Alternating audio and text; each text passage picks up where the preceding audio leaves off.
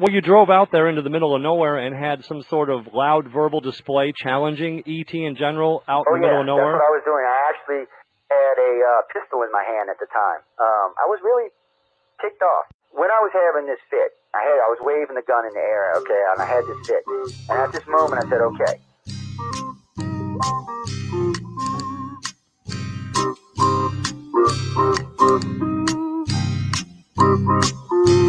He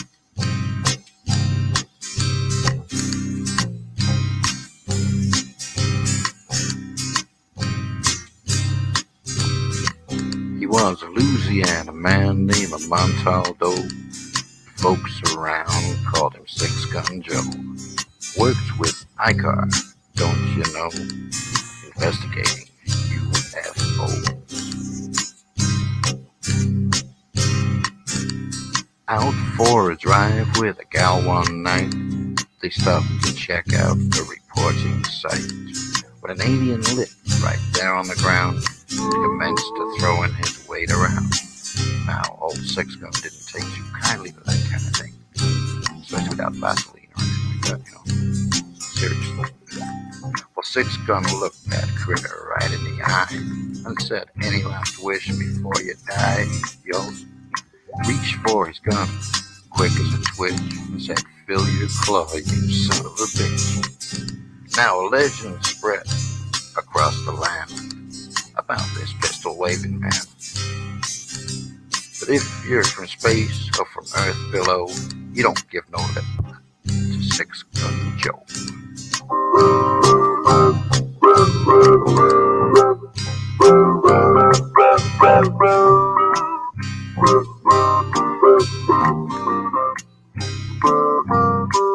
Tune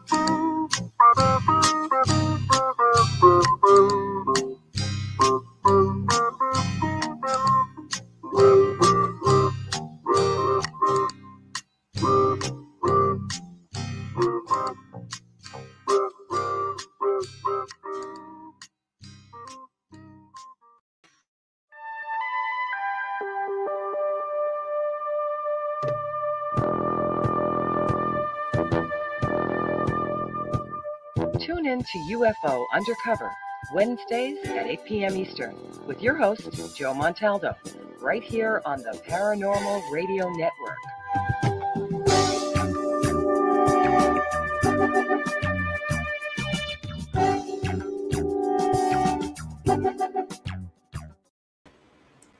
Welcome to UFO Undercover with your host, Joe Montaldo.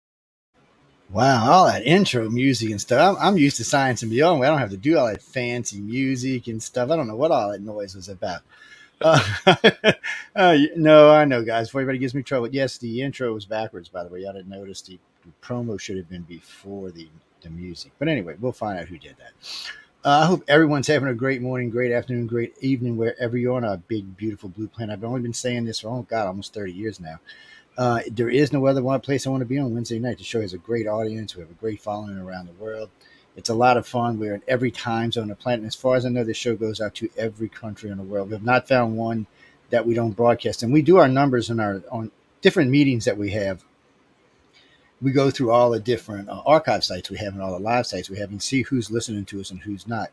We know for a fact we have about 27 listeners in North Korea, uh, which it has to be someone in upper echelon because there's no one else would be allowed to listen to us there.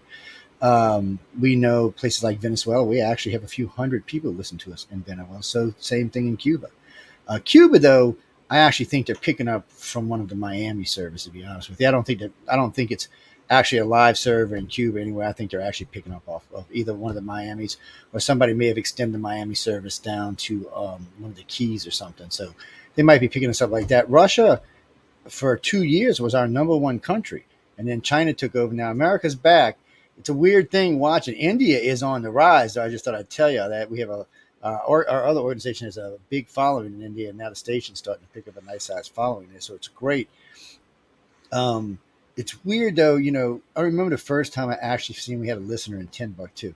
I remember as a kid thinking, "My mom's full of BS. There's no place called Timbuktu. Get the out of here."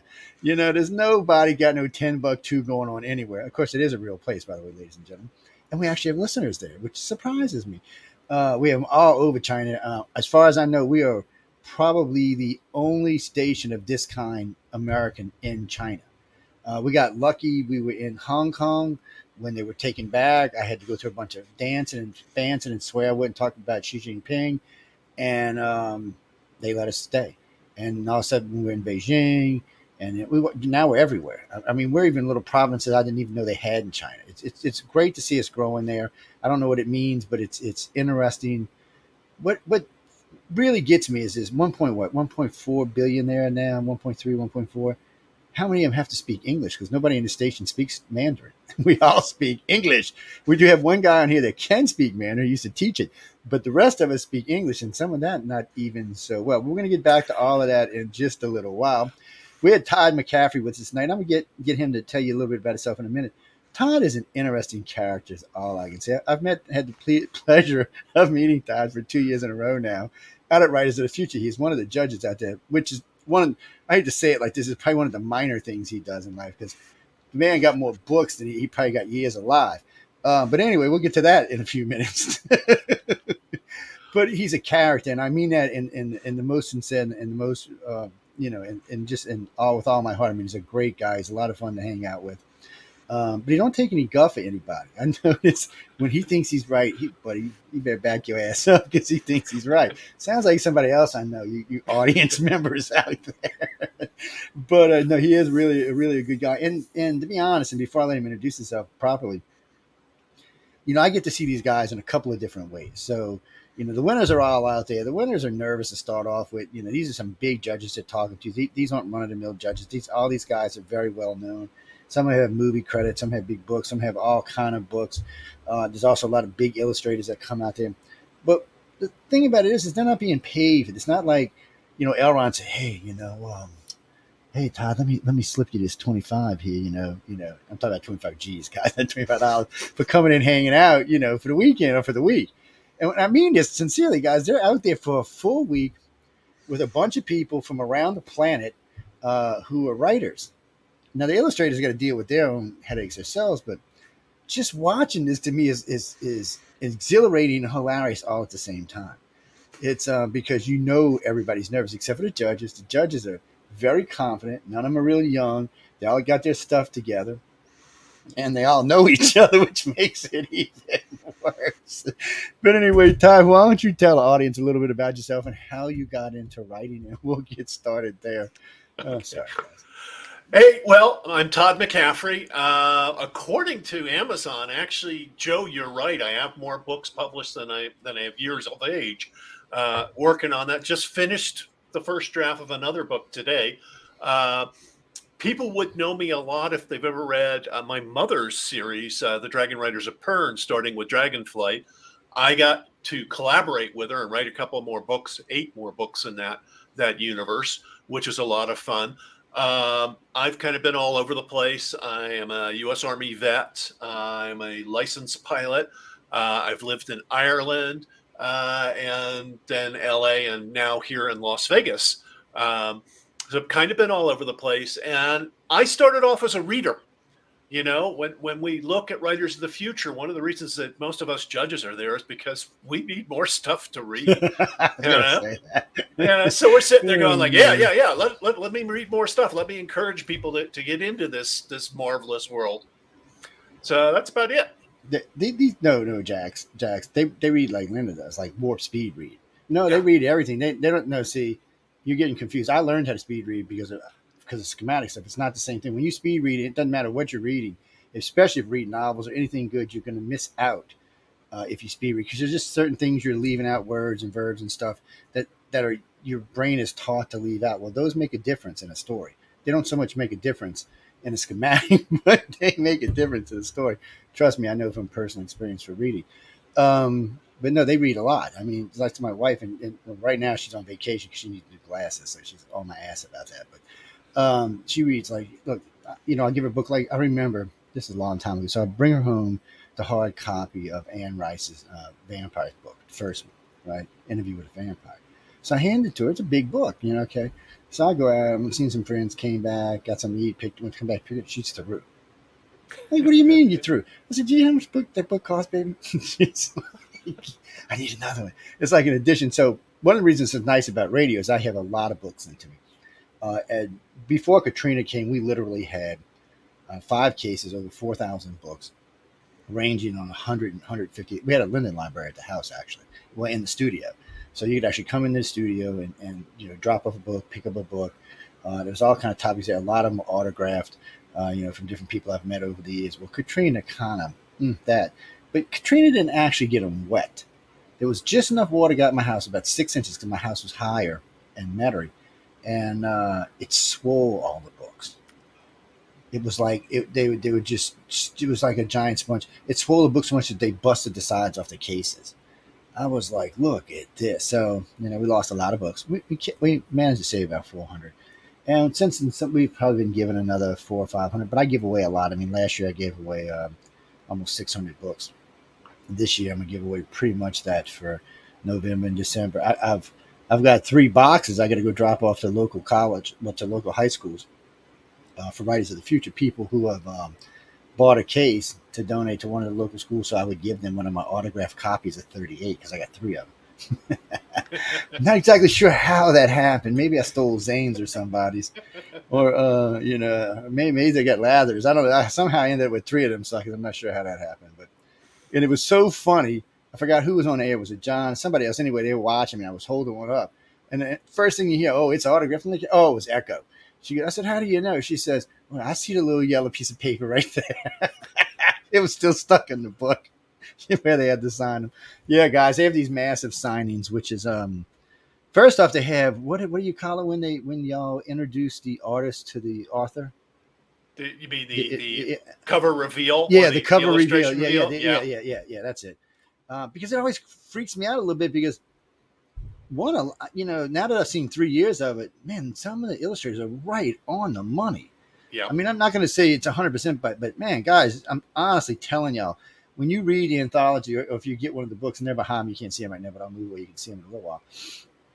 Um, all that artwork and there's also winners uh, for the illustrators people, and they match up. I forgot who who does it, but they match up the artist to the author and let them do the artwork for the book. Man, so far it's been really, really good. Now I haven't been through all the books, even though I've got what I've got here. I've got 30 through 38 sitting behind us back here on it, along with uh, uh, Battlefield Earth up there too, and then the whole collection of all the great Greek Greek writers is behind it. Oh, I should say, um, I don't know if you would call them writers. What do you call them? Uh, my brain is fried tonight. That's what happens when I do construction all day and then come do radio. It's like, whoa, what's going on? Um, oh, anyway, when it comes back to me, guys, I'll, I'll come back and tell y'all. But uh, we got it. Just I, I love good book, uh, not as much as my wife does, mind you. Uh, I mean, she's a reading fiend, and that's what I find with most of the authors, the good authors, especially, are just reading fiends. And y'all are y'all are just soaking up. But even the winners, when I was talking to a lot of winners, they're like, "Yeah, yeah, give me a book, give me." A It's like I need a fix, man. Um, y'all think I'm playing, guys? I'm being serious. It's um, they they are serious about it. But um, I know I know Jack. I already seen that question, so hold on.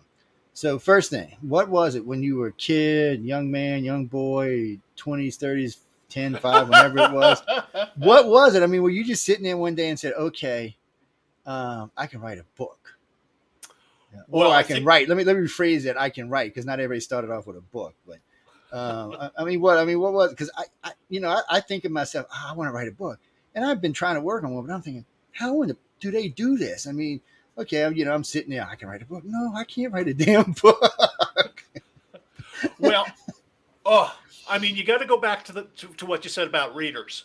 You know, mm-hmm. um, I started reading, uh, you know, with everybody else. I was certainly reading in first grade and second grade. Third grade is kind of when the world opened up huge for me. I, I read um, Eleanor Cameron's uh, "The Wonderful Flight to the Mushroom Planet." which was just marvelous. I actually remember that. Yeah, it starts out with a dad oh, saying, "Hey, there's an ad in the paper." That. Yeah, uh, it was it was just a sweet little book, and I also at the same time I, I was big into space cats, mm. you hmm. know, because uh, I was nine, um, and I started writing on and off. I was I, I, mean I was around somebody who'd been writing a lot, um, and I think part of it I think we're all natural storytellers. we kind of have to be. You Mhm. know, you, Yeah, you start talking about something, and you have to you have to build the story. You have to tell people, okay, yeah, I was outside waiting for the truck to come when it ran into my house. Um, you know, we're all telling stories, but and, and as little kids, we love telling the, you know, I am the ruler of the universe story. It's almost always that way. Hey, look, everybody, you know, gave me superpowers, and I'm running around the place beating up Tyrannosaurus Rexes. As we get older, most people don't want to listen to those stories anymore, and so we have to get more sophisticated. Um, yeah, so I started writing. Actually, I started writing when I was 12 or 13. I earned my first typewriter by learning how to touch type so I could write stories. And I wrote all the bad stories you can think of. Uh, there's there's a class of story in, in the science fiction world called a tomato surprise. Oh, Um, shit. The best example of that is the original Planet of the Apes, where at the very end, Charlton Heston comes around a corner and sees this, the, the you know the destroyed Statue of Liberty, and it's like, oh my gosh, it was Earth all the time. That's a tomato surprise story. Um, and you know, when you're 12 or 13, you think that way. Not everybody. I mean, there are people out there who are, who are massively well published authors at 12 and 13. I wasn't one of those. Um, so that's kind of where I started. I made my first sale when, and, and there's a story back here. I made my first story when a when a great guy named Bill Fawcett basically twisted my arm or offered me money. You know, money is kind of helpful. Um, Bill Fawcett's a really interesting guy. At one point, I was on a panel um, with Armin Shimerman, who played um, uh, what was it, Quark in in Star Trek uh, Oh, Deep okay, Space yeah. Nine, and uh, Wil Wheaton, who played Ensign Crusher in in the Next Generation. And and the question was, well, what got you into writing? And I said something like nepotism because my my mom, you know, is a, Yeah. a famous author. Uh, and then it went over to Armin. He said, Well, actually, it was Bill Fawcett who got me to write first. He went, Yeah, you know what? Actually, it was Bill Fawcett who got me to write too. And Wil Wheaton, who's in between us, starts writing in big letters, No Bill Fawcett. So that's kind of how it started. Um, yeah, Oh, it's a great story. And then there's It a is. coda. There's a coda to that story, which is kind of weird. I always intended to recap the story to Will and introduce him to the actual Bill Fawcett that he'd made the note of no Bill Fawcett, but I didn't do it quite right. So Bill, thinking that he that I primed Wil Wheaton, comes up and says, "Hi, I'm Bill Fawcett." And Wil Wheaton's going like, "Huh." Um, so one of these days, I'll get the two of them and I'll get it all sorted out. But it was kind of like, oh my Oh. gosh, Will's a Um, little strange. He's definitely, he's definitely, he's uh, you know, I've been. he's uh, a character, right? Well, I didn't even know he was doing these after shows, right? Uh, On, on all of these different Star Treks, like what four different Star Treks he's doing Yeah. after shows on. So one afternoon, I'm like, what that? What? Then I seen this. Well, I'm gonna go. I'm gonna go. okay, guys, I love Wil Wheaton, but he is a little weird. Not just saying. You know, I've seen him in Big Bang. I've seen him in a lot of different things, Yeah. actually. yeah. And he can act. He's just a little weird. And he needs help dressing. He dressed like a 12 year old. Sorry. I wrote a thing on his I'm not going to throw shade at Wil Wheaton. You've I said, how I said, dress. I know. Well, hey, no, no, no, you still dressing better. Will is. I, Oh I, I, uh, I, I dropped on a blog one day. I said, "Will, uh, let your wife dress you, dude. Come on, put your put your grown up pants on and get on TV. You, you with some pretty big stars here, man. Come on now." and, and, and I like him. He's just a little strange. That's all. Well, No, well, he- uh, Stephanie. No, y'all can come in the chat room. We uh, it's open. I mean, if you're on any of the um, YouTube or um, Facebook pages, yeah, it'll it'll pop when you text. It'll pop into the chat with us. If not, everybody else is. I've been getting usually on Messenger, but you know, either way, it doesn't matter. I can see both. Yeah, My, my screen's. I got a big, huge 40 inch screen in front of me, so y'all can just message me away. Uh, wait, wait, where's he from? Ireland. What about Ireland? You from Oh, Ireland? okay. Oh, okay. No, wait. no, we- no. uh, well, there's a okay. there's a long story there too. Oh, okay, wait, so I spit it was out, I was spit it out. born in Montclair, New Jersey, moved to Wilmington, Delaware, then moved up to Long Island, and then in 1970, uh, my mom and my sister and I moved to Ireland, and I did high school over there. Or as they call it, secondary school. Well, you, you know, when you're when you're 14 years old, the world ends when you do magic massive moves like that. Oh, You know, it's yeah, I like, oh my god, this is it. You know, they don't have electricity over there. I'm sure of it because I was so well educated as a 14 year old. Um, and and you know, after a while, I started getting there. Looking back now, I was like, wow, this is a great experience. But when you're there and you're a teenager, I mean, Oh, when you're a teenager anyway, life is hard.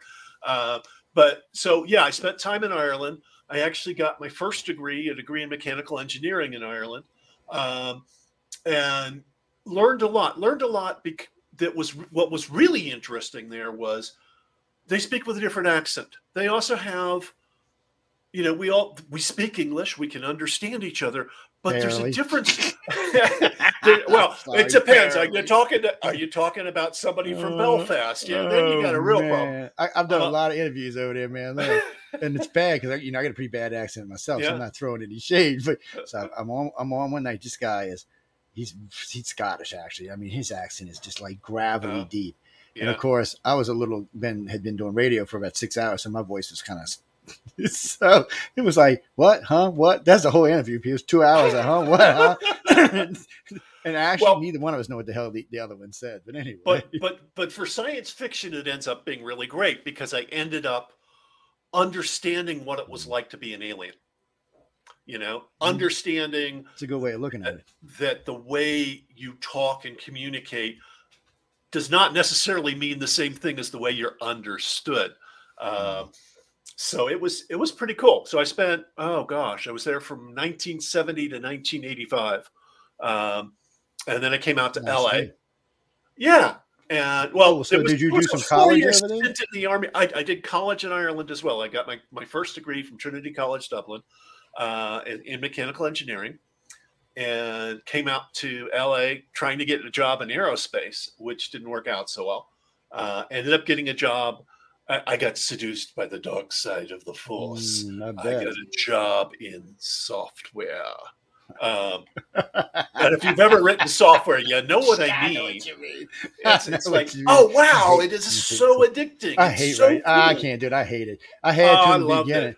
Well, I you know because people, all right, people. I hate to date myself here, but I started before there was this this thing called Windows. Okay, when everything was in DOS and everything was in HTML and everything was freaking nightmare. You want to go to a website? Yeah, it was like two paragraphs to get there. No, I'm not kidding you, people. That was a lousy type. So it's like, ah, I have to. Ah, shit. 25 minutes later, I'm finally to where I'm going. I still remember that Monkey Monkey Kong game, the banana game. I still remember that for some reason. It was a DOS game. Uh, no, people, serious. You, you, that was not for beginners. You should kiss Bill Gates' butts for introducing y'all to 3.0. No, no, 3.0 is the first one y'all really got to Yeah. use. Uh, us other people got some other version, beta versions that were out there we could play with, but uh, Whoa, yeah. And- and Windows then, uh, 286. yeah, that's what I'm saying. There was there was a couple of things. What do you mean? What we're not? ta- What are you talking about? What is my favorite version of Windows? is there? Uh, well, you know, we also have Steve Jobs to thank. There's a lot Yes, of we do. people who swear by Mac and the Macintosh interface. I- Actually, I love a good Mac. The problem is they're just too proprietary. They- They cost too much to run. I've, Uh, I've built six computers, seven, yeah. something like that, and you know, I can run I can run Linux on it, or I can run Windows. So I'm generally running Windows on my Mhm. on my machines. Well, I had what was the version of Linux? I had the uh, the Windows version of Linux. What did they call it? Well, there, there's several. Windows or something. What the, there was a Oh. name though. Uh, what Oh wow, hell? there was It one was, uh, called. okay. The the latest one was called Ubuntu, I Oh, think. well, no, I don't think I was One of those. that, but okay, it's uh, it, but I, yeah, because you know in the old days I used to because you could do more with them. And then Uh-huh. I found out with Windows XP that if you got the corporate version, they left them unlocked. So you could actually go in and edit the version. So even though I'm on Windows, well, this one's 11, the other one's 10, and then there's Mhm. two with 8.1. Every matter of fact, every computer in the studio I built, um, wow. they all are unlocked. So I can actually go in and edit the uh, software itself. Yeah, you can actually do that, people, but you got to get the corporate version. Now you ain't getting the pro version. Now I can let you do it on the pro version because Wow. obviously if you're using a pro version you don't know how to edit the software so they don't want you messing with it no it's not easy you think i'm playing around Yeah. it's not it's a pain in the ass you, you just screw up one registry and poof you'll be some nightmare from hell buddy um, Reinstalling. yes that's what you'll Yeah. be doing reinstalling you'll be taking it off and these days they don't even like to give you a disk anymore so Yeah. Uh, so you see, like I, can- yeah, I know I got every disc there is. yes, I did. Uh, do I could use it? I could. I could even go back and install um, a second edition on your computer. Wow. I, I don't know what you'd do with it. It'd be like Turtles. Well, it's on uh, NT4 anyway, so you couldn't use it on Yeah. most computers now. Uh, so, oh, Jessica goes, "Well, you didn't find a wife while you were over there, and, and with that sexy uh, American accent in Ireland." What Oh the- no no no no no! I did not. Um, and and Oh, American man. accents are, His are audience goes nuts. sexy depending upon who you're talking. to. Talking to, I agree with that. You know, I spent. I, I joined the army while I was Mm. from Ireland. I joined the U.S. Army. Spent four years in Germany, and I the, the first three weeks I was in boot camp. Everybody was saying, "Say something! You've got that cute accent." I learned. I dropped that accent three weeks. You know, flat. Then I Oh was yeah, up I was, I was doing the Fort Knox drawl, you know, I was up in the mud up to my hubcaps, I that sort of stuff. by the time I uh, got to tech school, you couldn't even tell where I came from. Uh, people Yeah. are like, "It's like, what, what's your accent?" I said, "Mm, "Don't ask me. It's it's screwed now. it's, it's a little Bostonian there, a little Californian in there, a little Wow. UK in there. And it's all it's messed up. And Well, now it's back to itself. But, okay. If I, if I go back to Ireland and I stay there for about three weeks, I start slipping into the world's worst face, fake Irish accent ever. and then when I stay there for like six months, it starts slipping again and sounding American. And then about a year later, it sounds Irish, and people kick me off the bus for being an idiot or something.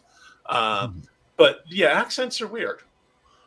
It's it's it's a, it's a strange thing. Well, it's it's a you know it's a weird move. I mean, from America to there and then back. Uh, it, it's I mean there, I mean in a lot of ways we're the same, but in a lot of ways we're way different. Um, you know, Europeans are, are, are are different than Americans are. You know, in in a good way. It's not a bad thing. It's just we have different ways of looking at the world. Uh, different words mean different things. I, you know, when I'm talking to my friends from England, I'm like, "What do you mean? Speak English?" I am. I said, I said, "No, you speak whatever that Queen's English shit is. You're not." I, you know, now I changed. I said, "Speak American."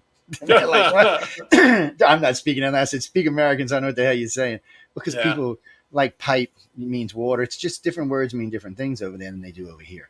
Yeah. Uh, what, what do you mean, like the Boston? Let's go party in a car around the con. Let me let me give me a hit off your butt. Let me go. No, come on. That- They do have a distinctive accent.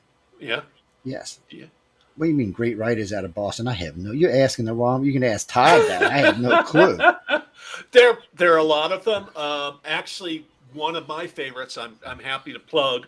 Uh, if you like young adult books and you haven't run across Carlos Hernandez's Sal and Gabi Break the Universe, you owe it to yourself to check it out. I am. He's got a second one out called Sal and Gabi Fix the Universe.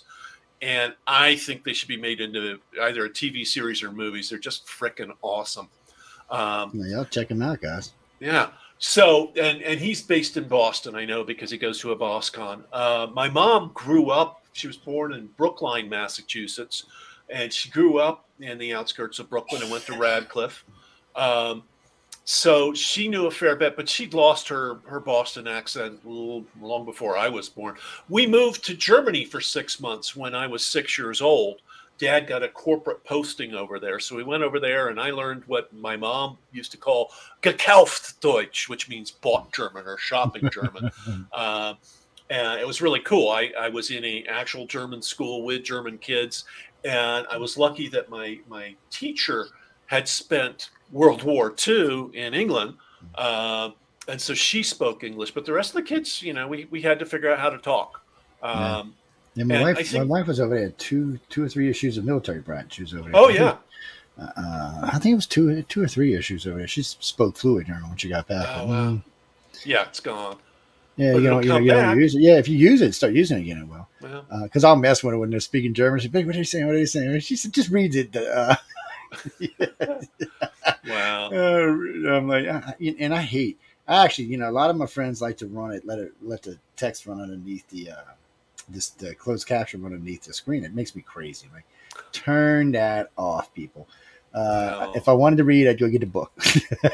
Yeah, but for some people, I got a number of friends for whom those closed do too. captions are, are just like they're the only way they can get through stuff. Um, it's weird. They got well, they got auditory processing issues, Hmm. so they can hear stuff, but it's coming too fast for them to process it. So they, the closed captions save their their butts. Well, they're there for Uh, you know, and, and because I know my, uh, I think it's my uh, daughter-in-law likes to use it. She's got it on all the time. I said, "I will kill you." I said, "Turn it off," because it distracts me. I want to look down at the Yeah. stupid stroll going by instead of watching a movie or a TV. Yeah. And uh, uh, oh, okay, hold on, Mike, calm down. God, y'all get texting like cra- crazy fools sometimes. Um, Mike, Mike's actually from Houston, Texas. Oh, He's writing in. He said he said he wanted to know who your favorite author is today, other than yourself. I think Oh, knew that rats. That was the that was the easy one. Well, I mentioned Carlos Hernandez. I like his stuff. Um, I read all over the place. I've been recently reading up a lot of history about World War One and the origins, more importantly, of World War One. And World War One was just a, a freaking nightmare. Uh, and it was a nightmare caused by a bunch of babies who were bickering and trying to be so cool with each other, you know, kings and and and tyrants and stuff. It's just wow. Um, but so all over the place. Uh, if you want to read historical, I've been very impressed with William Manchester's writing. Um, if you're talking science fiction, you know, where do you start? I mean, if you have never read science fiction, then you might want to jump into Robert Heinlein from way back when. Um, Isaac Asimov, also from way back when. Uh, one of the books I consider seminal, meaning that it covers kind of everything that makes science fiction what it is today, is an old book by James Blish called Cities in Flight. And it's actually four books in one. But it's it's amazing, you know, sort of everything you see in today in Star Trek or or uh, Orville or any of that stuff is going to be influenced by this guy.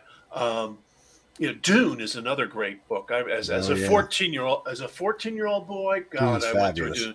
I went through it again and again and again.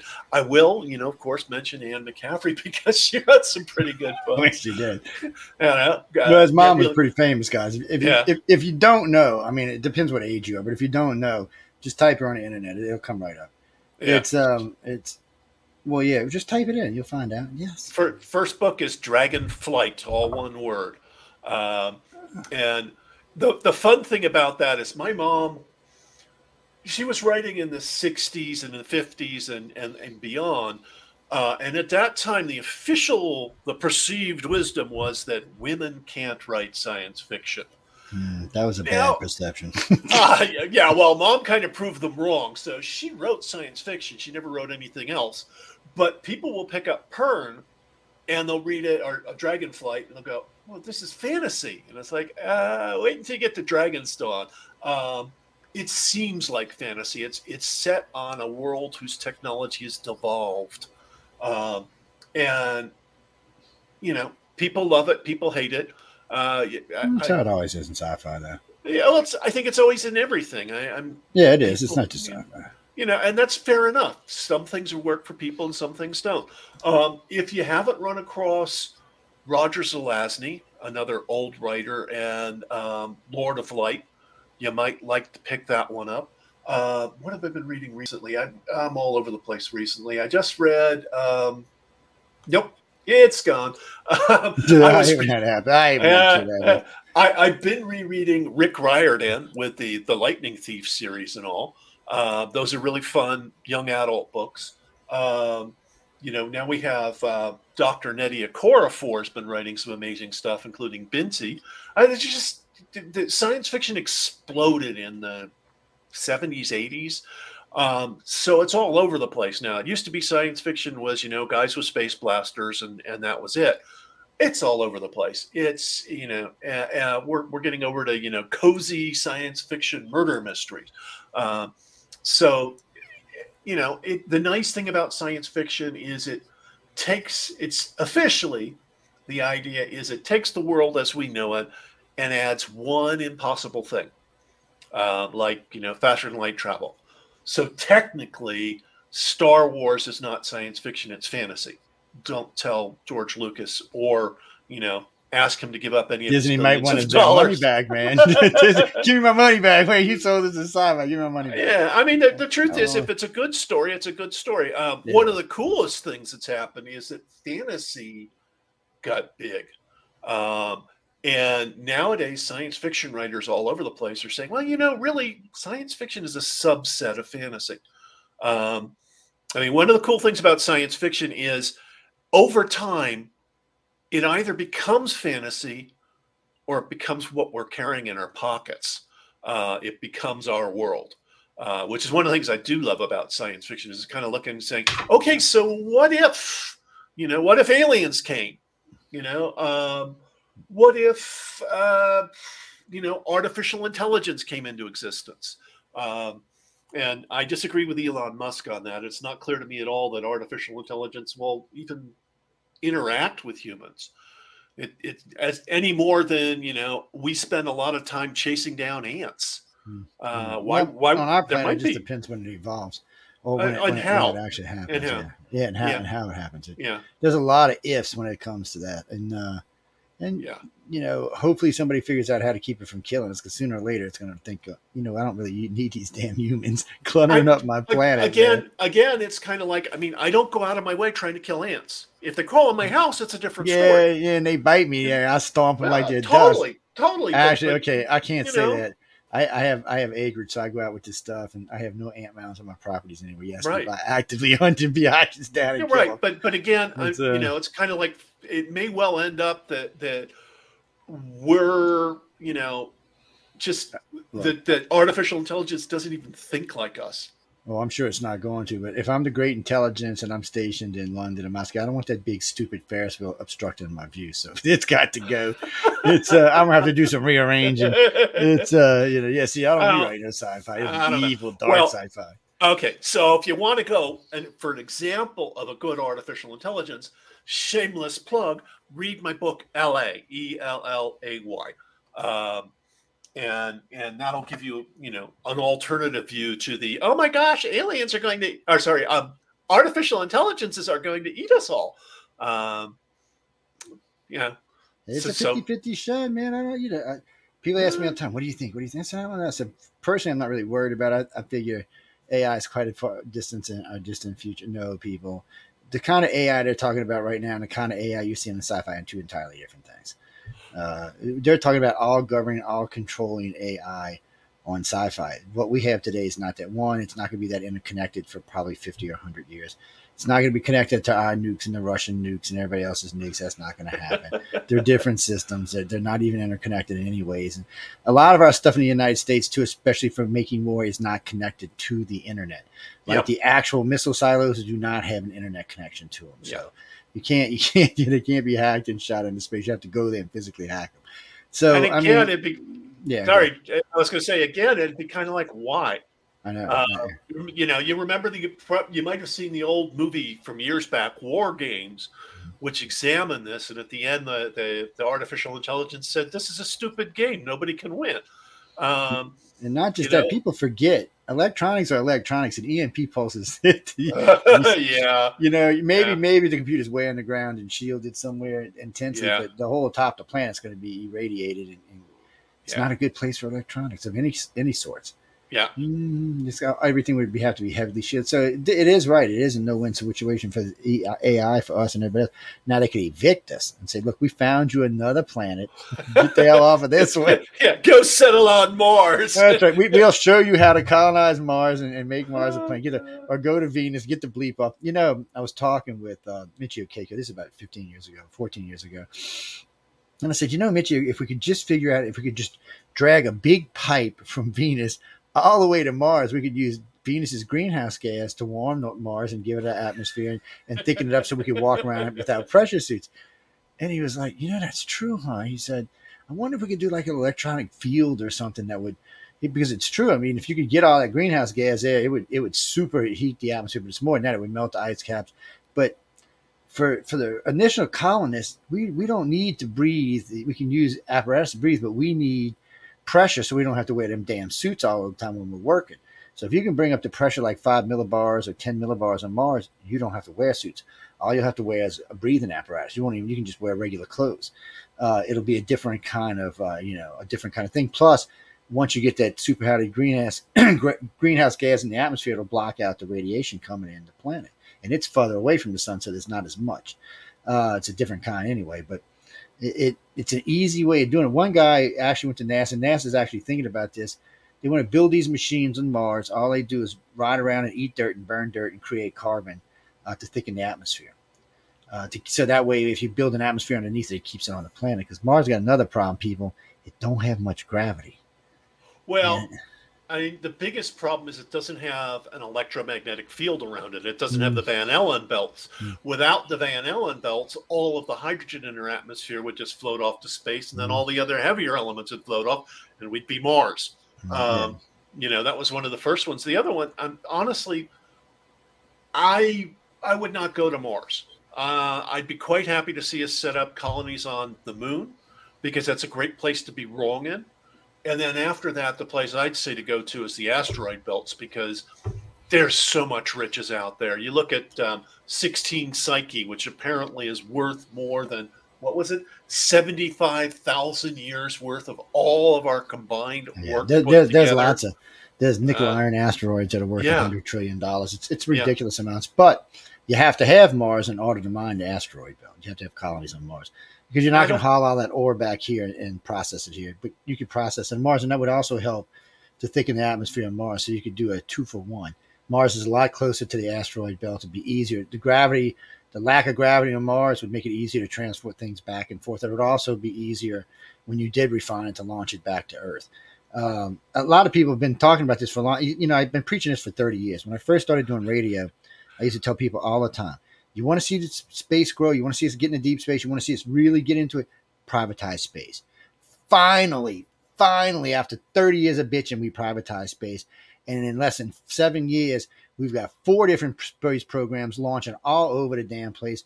Between three of them, they're expected to launch more than 300 launches this year.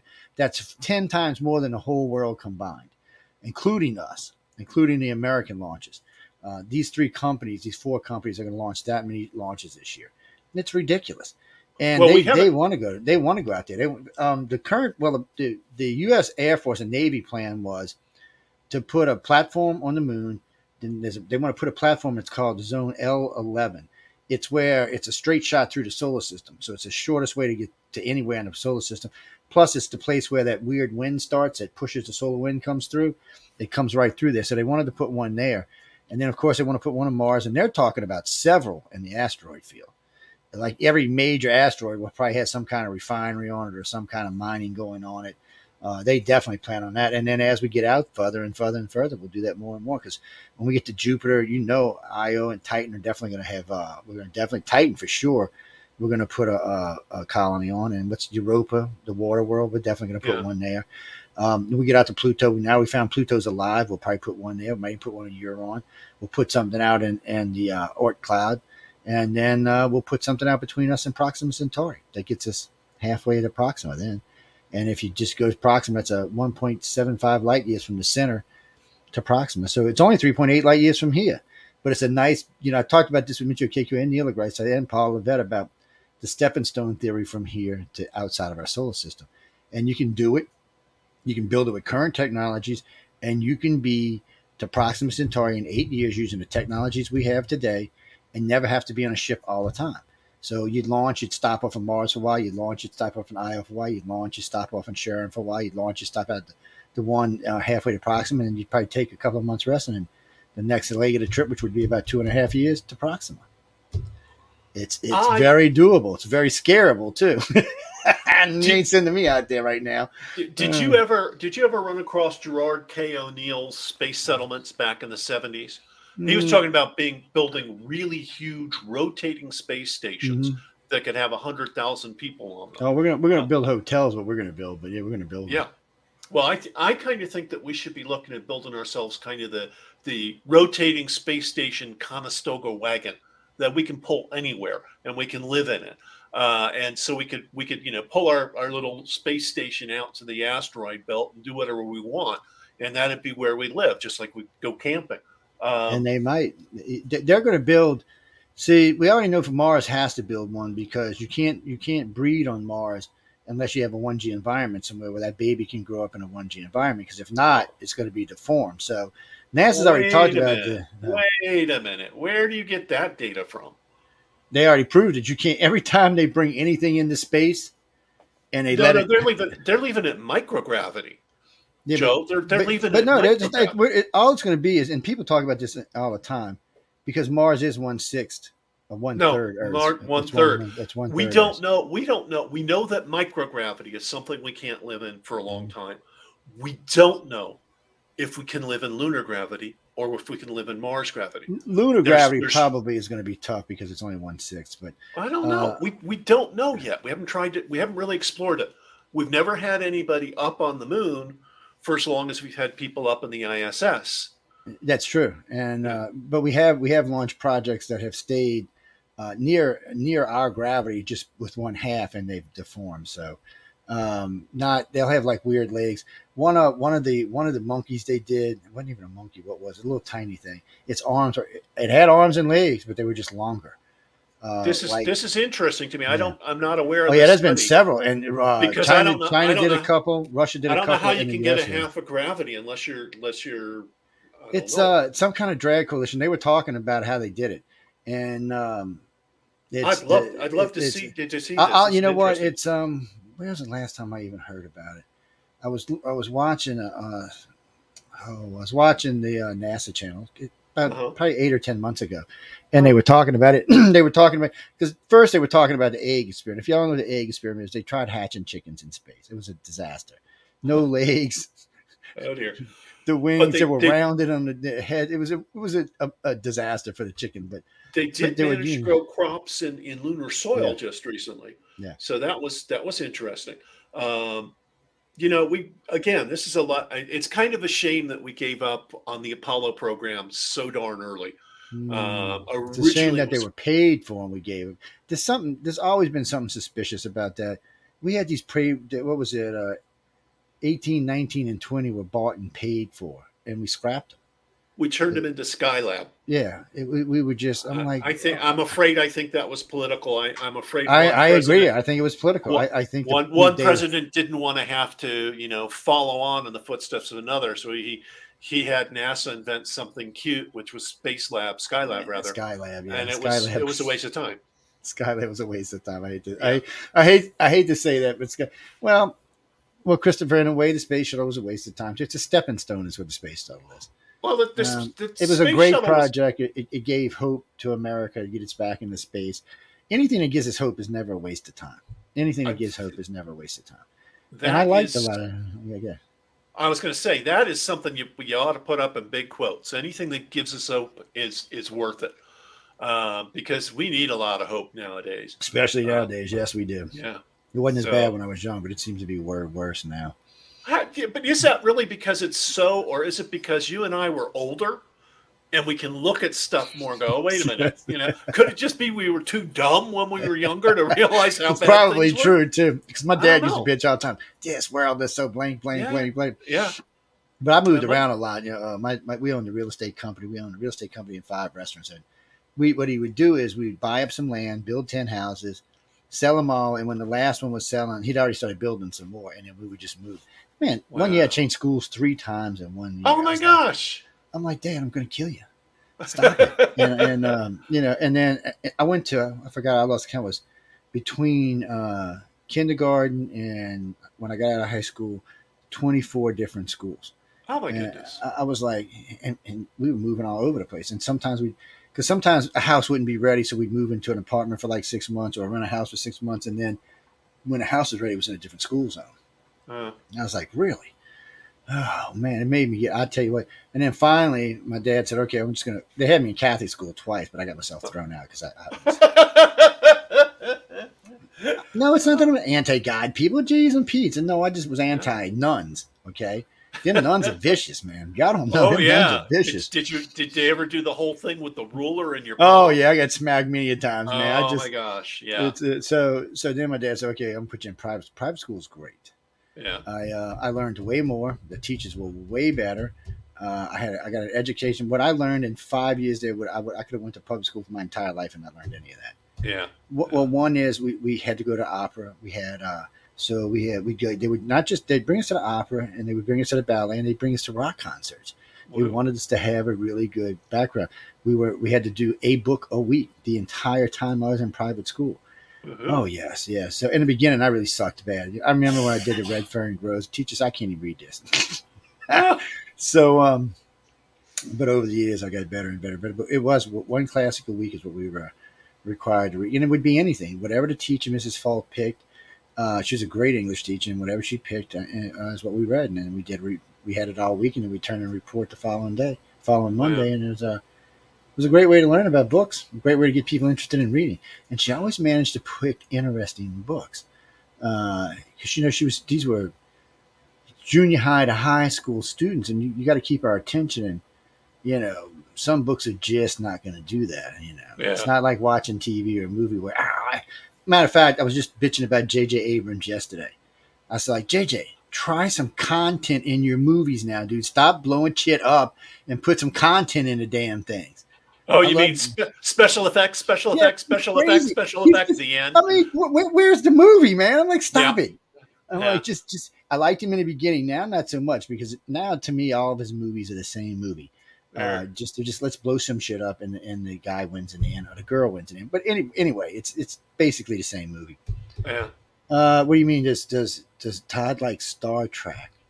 I heard he Uh, mentioned Orville. Does he like or I like Orville. You like Orville? I, I I like Orville. Um, I shouldn't have grew mentioned- up I with, I grew, I grew shouldn't up with Star Trek. I mean, Star yeah, Trek was Star Trek was kind of the thing that, that allowed all us geeks to come out of the corner at some level. And then, of course, Star did. Wars.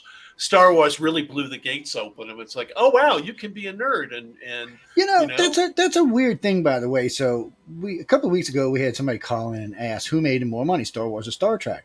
Well, this was weird. So Star Wars makes more money with the movies, but Star Trek makes more money with the series. I was confused completely.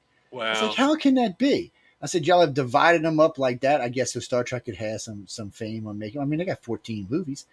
I mean, you know, but Star Wars last couple movies were big people. I mean, yeah, you mean a new Star Wars? Who's going to be Captain Pike? I could go for in a movie.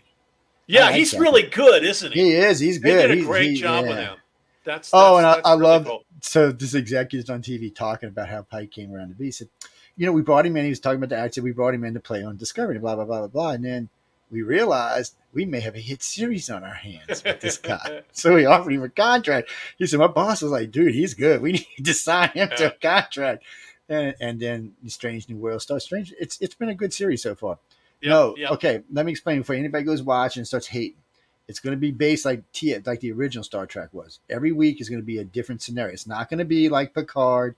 It's not going to be like Discovery where you have these endless things going on. Okay, it's not how it is. Uh, it's going to be a different show every week, just like the original series. I like it like gonna- that.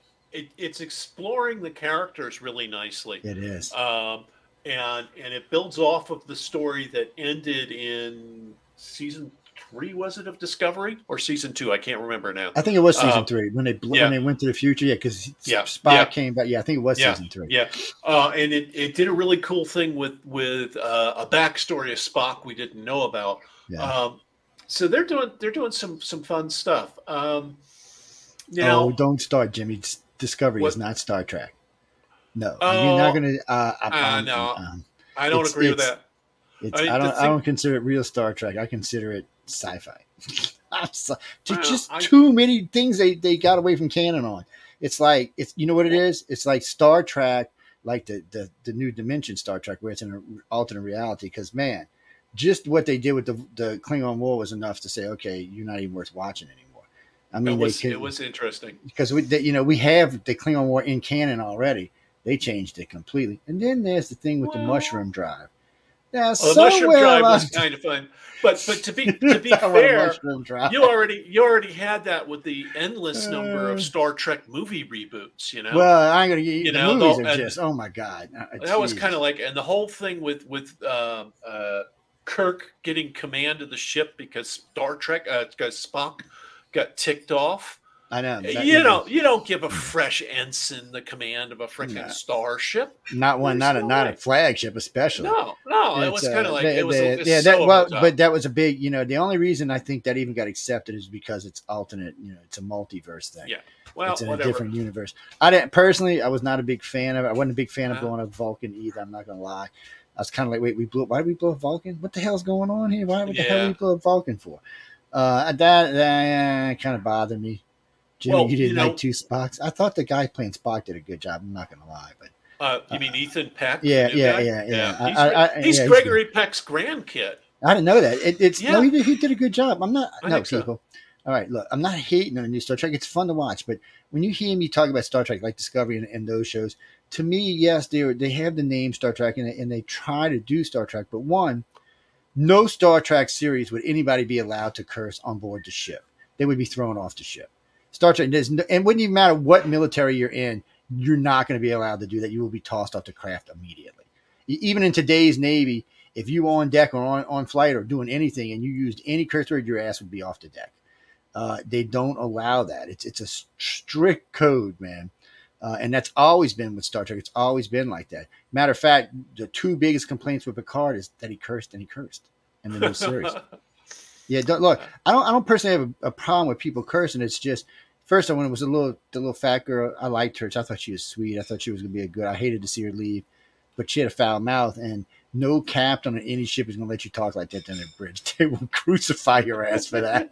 it's not. There was just a lot of stuff. So I've always categorized Discovery as good sci-fi because I don't want people not to watch it. A friend of mine goes, "Well, if you keep talking like that, they're gonna watch it." I said, "No, I want them to watch it." I, I said, I just don't want you to take it as canon Star Trek. Take it as Star Trek, like a multiverse Star Trek. Besides, and here's another big screw up. We already knows what happened in the 29th century because one, what's his name, the doctor, that's where his mobile emitter comes from, and that's where um, from Enterprise, what's his name came from, the the guy from the future came from there like three different times. So they completely screwed up there. Discovery went to the 29th century, which was nothing like where the time travelers came from. Huh. So that was a that was a big f up on their part, and, and the bad part is they, they didn't even catch it for weeks later. Um, So things like this, I mean, if you're gonna if you're gonna do it and say you're part of Star Trek, then there's certain things you're gonna have to stick to if you want. That's why they have such bad ratings, and they can't. the- What's going to save the series is is fortunately for them is Strange New Worlds.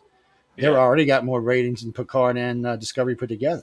Well, you know, you got to go back. If you go back and you look at it, Star Trek only got on the air because uh, Lucille Ball decided know. to back it. That's right. Yeah, Yeah, y'all didn't And- know that. Huh? Desilu Productions, people. yeah, and and Paramount hated it for the longest time, and now Paramount says Star Trek is the jewel in our crown. It's kind of like you guys wanted to kill it so often. They killed it in the third season. They did, and Um, and, and it, and it they- had a following. That's what was so Yeah. funny. You know, it's always funny to me when you series series that obviously has a following, bite the big one. Uh, I know why Netflix does it because Netflix has got a rule: if if you stop clicking up and they mean you know new members, then you get cut. Like uh, what was it, Altered Carbon? I, I think they had close to four million people write in to get them back on, and Netflix said no. Yeah. Um, you know, Altered Carbon was a sci-fi that is set in the future, and it's a good sci-fi, other than the fact that everybody stays naked the entire damn movie or the, or the series. No, I, I, I'm funny. I, it's funny, but I got a rule generally.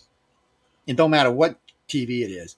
If I turn on TV and the first thing I see the first five minutes is TNA, I turn it off and go watch something else. Yeah. Because usually it turns out to be a garbage movie. In this case, you had the guy who's going to supposed to be playing um, um, what's his name, Captain America. He played the second year. I forgot the other guy. He's pretty famous. Both of the actors were really famous. Both of them did a great job.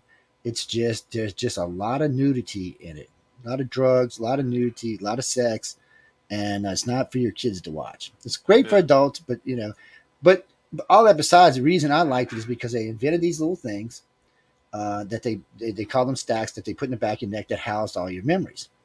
So if you got killed, all they have to do is take that out and put it into a new body, and there you went. You, sorry, guys. Uh, I think the burglar alarm just went off, and uh, yeah. it's uh, you know what that is, right? They went up front and seen themselves in the in the mirror. Oh wow. Mhm. That's a chihuahua for you, man. But Oh Uh, yeah. no, d- d- no, Don. That's what I'm saying. If you haven't seen Discovery, you should watch it. It's fun to watch. It's it's got a lot of fun stuff in it. They got a lot of you and your woke Star Trek. Okay, you call it woke Star Trek. Okay. I, I don't care. Call it whatever you want. I'm just saying, watch it. I'm, I'm not saying if they're right or wrong. I'm not getting into politics of it because I don't really care about the politics of sci-fi. I like sci-fi for sci-fi. Yeah. Now, you want to see politics and sci-fi? Go watch Babylon Five. Uh, Oh, yeah. that, that's the whole series is about us in space doing politics, and that's going to be us in space too. We're going to be doing politics Probably. in space. Give us Oh, yeah. give us time. Um, uh, Carol says, uh, "You wouldn't go with Elon to Mars? Shame on you! What the hell was that comment about?" Oh, Shame well, on you. So I wouldn't I'd go, go. to Mars because Mars is a losing prospect. You know, I want a Long starship. Get me off the planet. Get me out of the solar system. Let's get out there. Mars is kind of like, you know, going to the backyard shed and saying, "Wow, I did something cool." Uh, it's it's not, and it doesn't work. Um, the the the You're whole issue with so much money just to maintain, Yeah. not even to get ahead, just to maintain is going to be. I, I just don't know if it can be done. Maybe in a hundred years, maybe in five, maybe if we come up with a technologies that's different than what we have today. But current technologies trying to terraform Mars is a nightmare, and we'll never we- make it oxygen rich. All the best we can do is raise the uh, the uh, the millibars on the planet so we can use it without suits. Uh, We'll never. I- It would take a thousand years, of five thousand years, and how you gonna? You still got to figure out how you're going to keep the atmosphere on the planet. Yeah. Well, but but for me, I wouldn't. You know, I, I'm kind of a let's learn how to live in space by living on the moon. We know we can actually mine stuff off the moon, and we can make product there. Uh, not only helium three, we got aluminum. We've got uh, oh gosh, missing the name, selenium. Uh, we got a whole bunch of products. No, It's- there's a bunch up there. Yeah, Yeah, and and water. We found that too. yeah, we know there's water up Um, there. And I mean, the other thing that'd be really cool is to put space telescopes on the far side where we don't have all the, the pollution from Earth hitting us and see what else we find. You know, there is there is a project in the works to put a telescope on the dark side of the moon. Yeah. It's um what? Oh no, actually, Bob, I'm sorry. Yes, it is. Never mind. It's military. I forgot. So Question. que- no, I forgot. My bad. No, you're right. It is the Uh, military. So, question: Why does the military need a satellite? I mean, a, a, a, a telescope on telescope on, on the dark side of the moon. Why do they need that? Well, what is What we're getting is it back- that they're looking for? now we're getting back to UFOs? Uh, yes, obviously something going on there. We know. Well, that it, you know where it's going to be connected to too. It's going to be connected to Pine Gap, which is the joint British, Def- joint U.S. British defense of outer space. And by the way, outer space is anything beyond the moon, people. In the old days, it was anything beyond the solar system, but for some reason they changed it to anything beyond the moon. But so what? What, what are we defending us as? What is out there? It's not asteroids because we actually have two different agencies that track asteroids. Thank So. I'd, yeah, I'd be happy to see a third. You know. I'd, I'd be happy to see about six or seven. I'll be honest with you. I'd take that quote. It's a mighty big sky. Yeah. Um, there's no, there's a lot to track up there. But so Pine Gap, Pine Gap, the HAARP facility and Star Wars were all, all instituted by the same president. And he was a guy who ran around to seven different meetings and said, and what would happen if aliens came and invaded and we would have to unite as one planet? It was, it was Ronald Reagan. yeah, so- but we'd all die if we have to unite as one planet. We've never Probably managed to would. do it yet. So No, I don't know if you, I, I was fortunate. I got to see the Star Wars lasers out at Los Alamos. Uh-huh. and uh, I have an outrageously high clearance. But it, but besides that, it wouldn't matter. Any, any the time, just about anybody could have won as long as you were ex-military or military. Um, so they were taking these discs. They looked like you know discs. They were big discs, probably 50, 60 feet around. They were ribbed with vents, and they would set it on top of this laser, and they'd superheat it and shoot it into space. So they were trying to figure out a way to, to develop a new because they you know the, these lasers weren't going to be used to shoot down missiles anymore. So what were we going to do with them? Because they were already built and designed. Come to find out, the beam on these lasers, because I got to see one of them actually with the top off the when it when it lifted off, were entirely too big to shoot down. I don't know what these things were going to be shooting at, but it wasn't going to be missiles. Huh. These are lasers that might have cut through the middle of cities or cut you know aircraft carriers in half. These are not lasers designed to shoot down missiles. One, the tracking range was too slow. Uh, the missile would have been able to invade it. A ship wouldn't be able, neither would a city, but uh, a missile would have easily evaded this thing. And the beam was, I want to say, two and a half foot around, three foot around. It was huge. It was Whoa. like this. Whoa. So first off, I can only imagine what kind of power is being used to power this thing. It had to be some type of mini reactor or something. Um, and a good friend of mine who works, well, he used to work at the HAARP facilities now back at the Pentagon, swears we have at least five of these in space. Huh. There's You no know- way to verify that. Yeah, there's no way. Okay. There's a there's a really fun book, actually two of them, but I'll, I'll I've got the name of the one in my head by a Canadian writing pair, their husband and wife named Gar and Judy Reeves Stevens. It's hyphenated, and the book is called Free Fall. It came out in like the 80s or the 90s, and it should have taken off. It should have become a national bestseller. Um, but they wrote this really cool thing about. Well, it starts off. Uh, it's called Free Fall the book starts off when somebody's getting a uh, return mission from the moon, and she's examining it on the International Space Station, and she discovers a finger bone.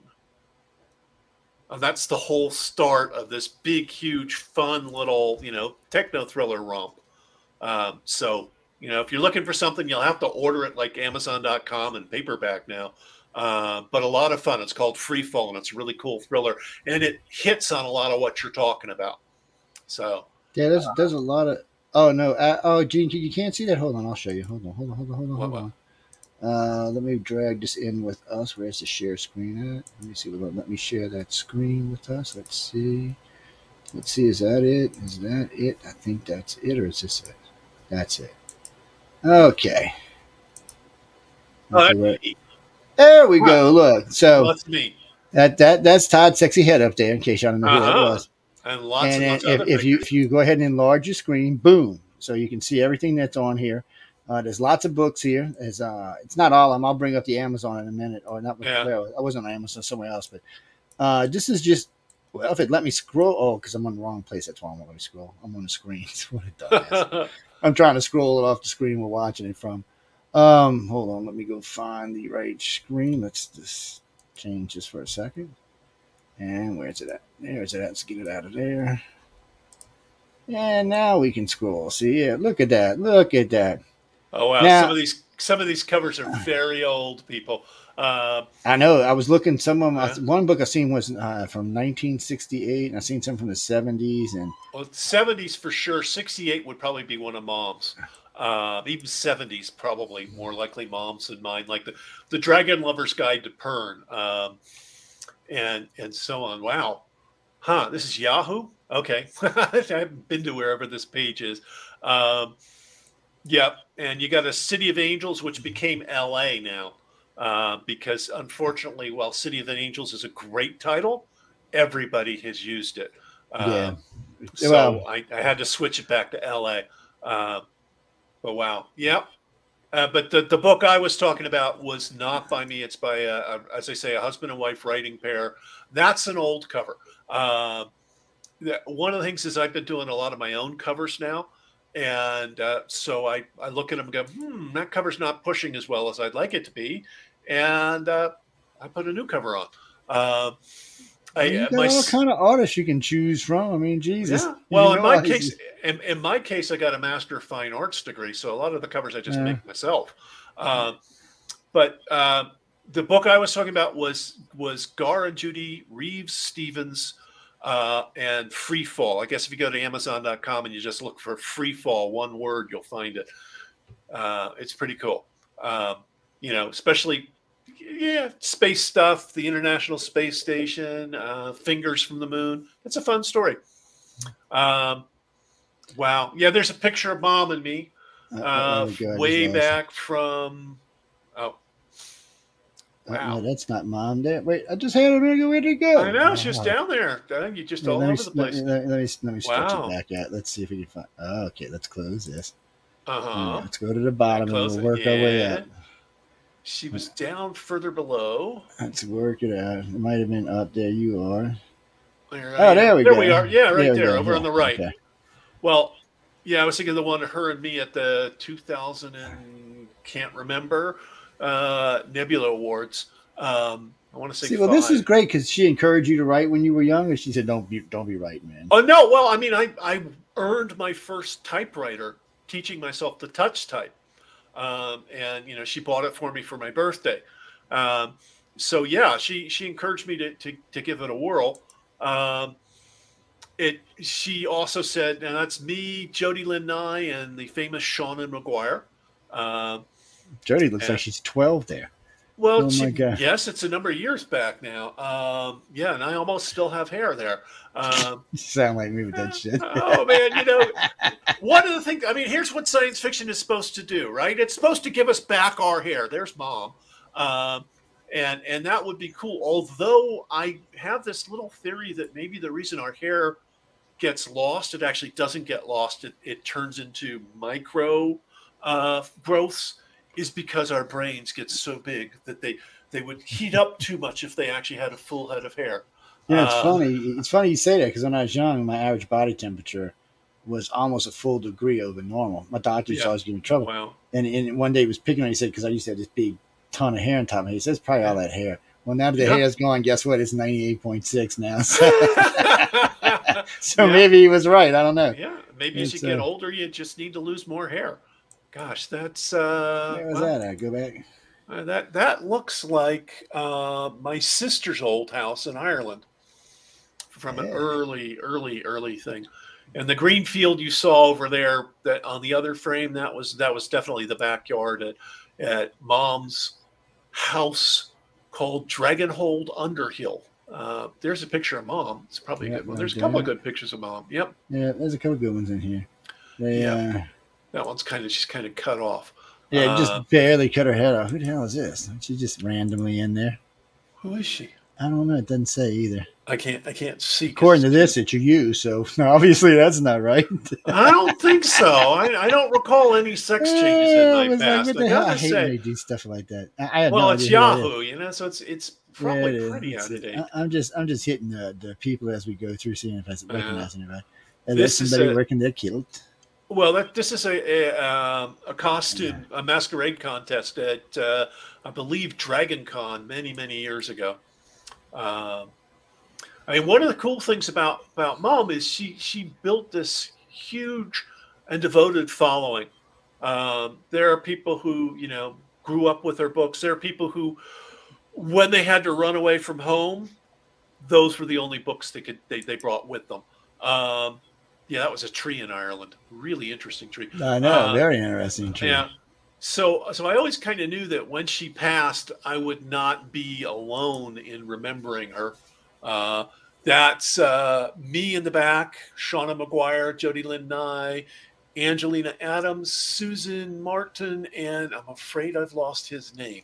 Uh, this is a number of years back though, so I'm allowed. Uh, but yeah, that was a lot of fun. So yeah. Um, Yeah, wait till I see Jody this year. I said, girl, I've seen some pictures. You look like you were 12. she, she gonna probably smack my ass. yeah, Uh, she's always nice too, though, when I Yeah. talk to her. Yeah, yeah. She's a Okay, sweet. there's somebody's child up there. It Looks like she's about to lose her. mind. That child is either my niece or my my my own kidlet. I gotta go. Uh, Um, actually, that's Amelia Yeah, yeah. yeah, so that's my niece. Way back. She's she looks like older now. she looks like she's Uh, possessed. Yeah, she was having fun. Uh, yeah, that's what I'm saying. When, when my kids Yeah. start looking like that, I'm like, okay, it's time to run. They're gonna tear something up. Uh, I either gonna tear us. run or stop giving them all that sugar. Yeah, that's always a good. That's always a good Actually, thing. the one you got your thumb. Can you can you click on that one? Which one Oh, is this one? bigger? Yeah, because No, a nice wanna make it fan. I mean, here's the thing about fans. It's so cool. Um, what you see in there, that little globe there, that was made by a fan. It's it's a it's a globe map of Pern based on the maps that, that Mom drew and then I, I also drew. But he made this whole map and gave it to us. It was so cool. I know it's Uh, nice when they do stuff like that. Oh, it's amazing. It's like it's wild, uh, and and we love it. I why So- wouldn't let me blow it up any bigger? That's weird. I don't know. I cannot. It's uh, oh, Wow. yeah, that's y'all had a book signing, huh? Uh huh. Yeah. Uh, collectible books and more. Yes. Now the fun thing about signing with mom is it, it- it's a lesson of humility, you know, and I, I kind of figured that out early on. So I'd have a I'd have a line with like three people, and mom would have a line with like three thousand. Yeah, out the door. Oh yeah. no, Oh yeah. Like okay. Uh, so, she's been it- writing a little bit longer than you, you know. She got She's some been writing a little bit longer than me. She was she's much more you know well known. Um, I mean, we talk about the Dragon Riders of Pern and and Dragonflight, but she also wrote a whole bunch of other stuff. Um, she wrote the Killashandra series. She wrote the Ship Who Sang. She wrote the Tower and Hive series. She wrote the one of the ones that that seems to be unknown on uh, by far too many people is something called um, the Freedom series uh, which is a, just a bunch of fun. Uh, mom, my mom had this little trick. Um, if she was really proud of something she was working on, she'd come up with an excuse to make me read it. You know, and if she wasn't so happy about it, I wouldn't see it until it was published. Uh, and it took me years to figure that one out because you know it just takes years to see the pattern. It's like, huh, Yeah. Uh, so, what is this?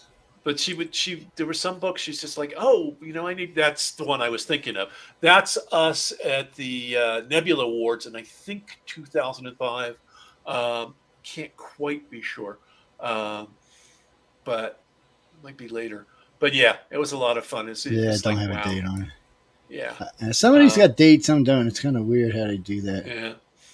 So yep. uh, there's a whole bunch of photos here. Some are me some are some are who's that? Uh, that's me in an interview a radio interview it was a lot of fun years back now um, what do we got you got all kind of good books up in here. I mean, they just endlessly run on. oh yeah Uh, yeah well so- we've got how many how many books are in this series? Uh, um, in the if Pern I series, 'cause somebody just asked me, we're, we're up to 25 true, yeah, okay, that's Yeah. a lot of. We have so so we start with Lessa in Dragonflight, um, and Lessa's kind of like maybe the precursor to Harry Potter at some level. Um, this evil guy stole. She when she was a kid. This evil guy invaded her her home, um, actually her her castle, as it were, and killed all of her family, and she managed to escape. Uh, and so she she was 11 at the time, and she spent the next 10 years plotting her revenge, uh, and she succeeded in the end. Um, so she was she was you know she was an amazing character, and the first part of Dragonflight is is that story called Weyr Search, um, and Mom always had really good strong characters, uh, which which made it just so much fun to read, Yeah, makes people it more fun to read. people loved her characters, uh, and and that began.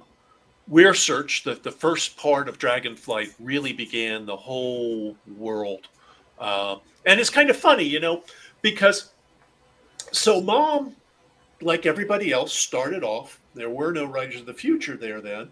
Uh, and at the time, there was a place in in Philadelphia called Milford, and a bunch of established writers set up a, a writing workshop, uh, which was conveniently called Milford, and and writers and and wannabe writers were uh, were allowed to come out and and workshop their stories. So very much like well, a lot of the workshops these days.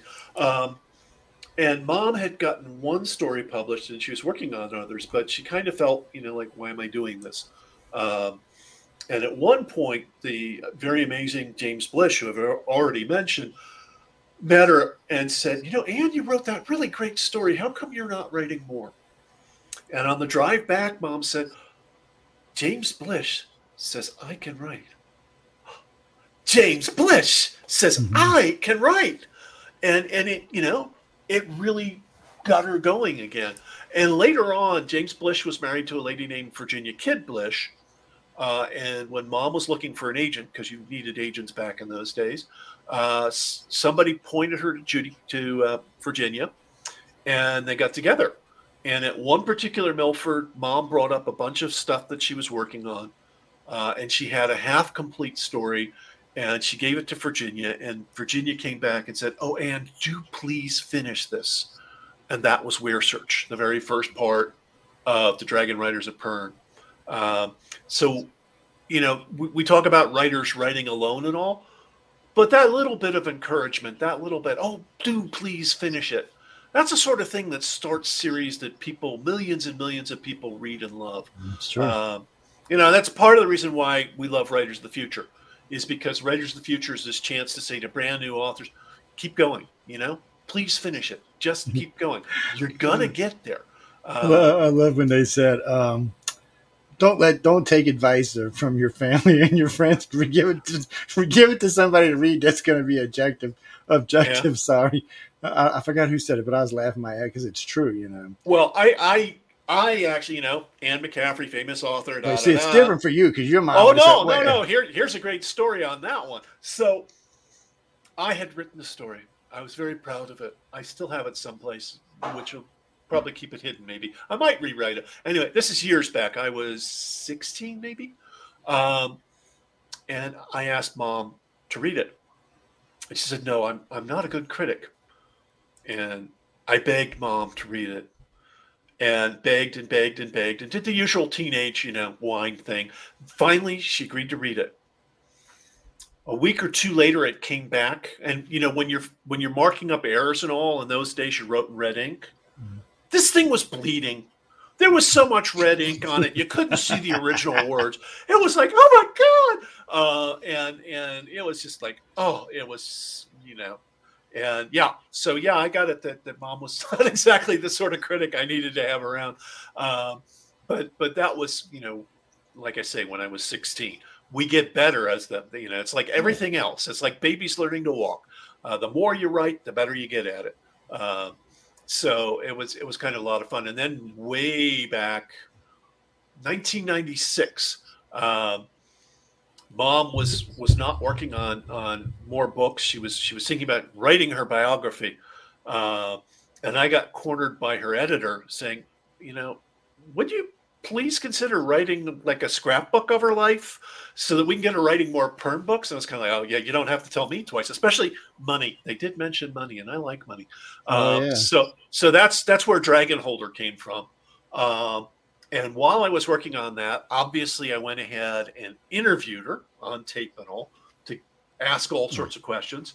Um, and while we were talking about that, I said, you know, it'd be really cool to collaborate with you one time. And that's sort of where we got to. But by then, I'd written a number of short stories, and I was doing, you know, the the the nonfiction scrapbook. So it was a it was a different age, and of course, I was a lot older then. Uh, let's see, I would have been forty.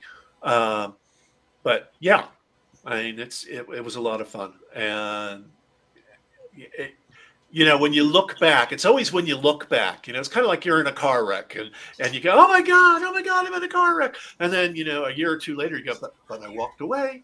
Um, so hindsight changes everything. Um, but it, it was it was so much fun being around with her. She had one story. Um, the original, really, her first breakout story was called "The Ship Who Sang," and "The Ship Who Sang" she wrote not long after her father had died. Um, her father was a colonel in the U.S. Army, and he died of tuberculosis. He was serving over in Korea with the UN.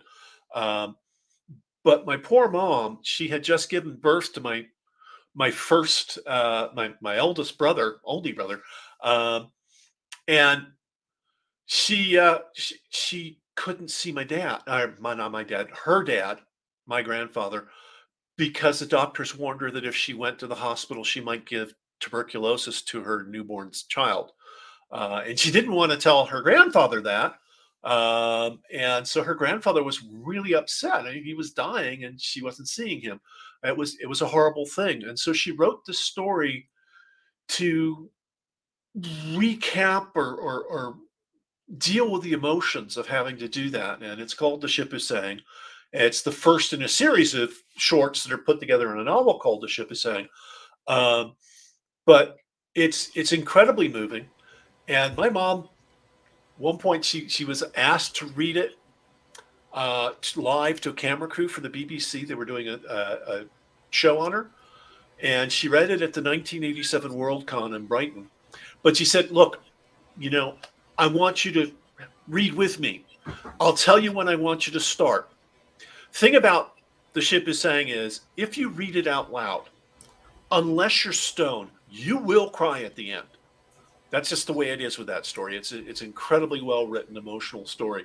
And so mom got to the point where she could no longer pronounce words and had me read this this amazingly emotional ending. Uh, and and I managed to get through it. And mom later said to me, uh, "Did you see how the camera crew were in the back of the room? They were crying. These these old hardened BBC veterans were crying from the story." Uh, and and that's kind of the story she wrote. She wrote beautiful, beautiful stories. So if you haven't read her yet, you, you might find Actually, like her. um, I, I think I've ran. I couldn't honestly tell you what I read. I don't want to lie to you, but I do remember somewhere along the line um, we had to read at least three of her books. Because uh, I'm a few years younger than you are, not a whole lot younger than you, by the way, but just a couple, of, just enough years that it would have probably been.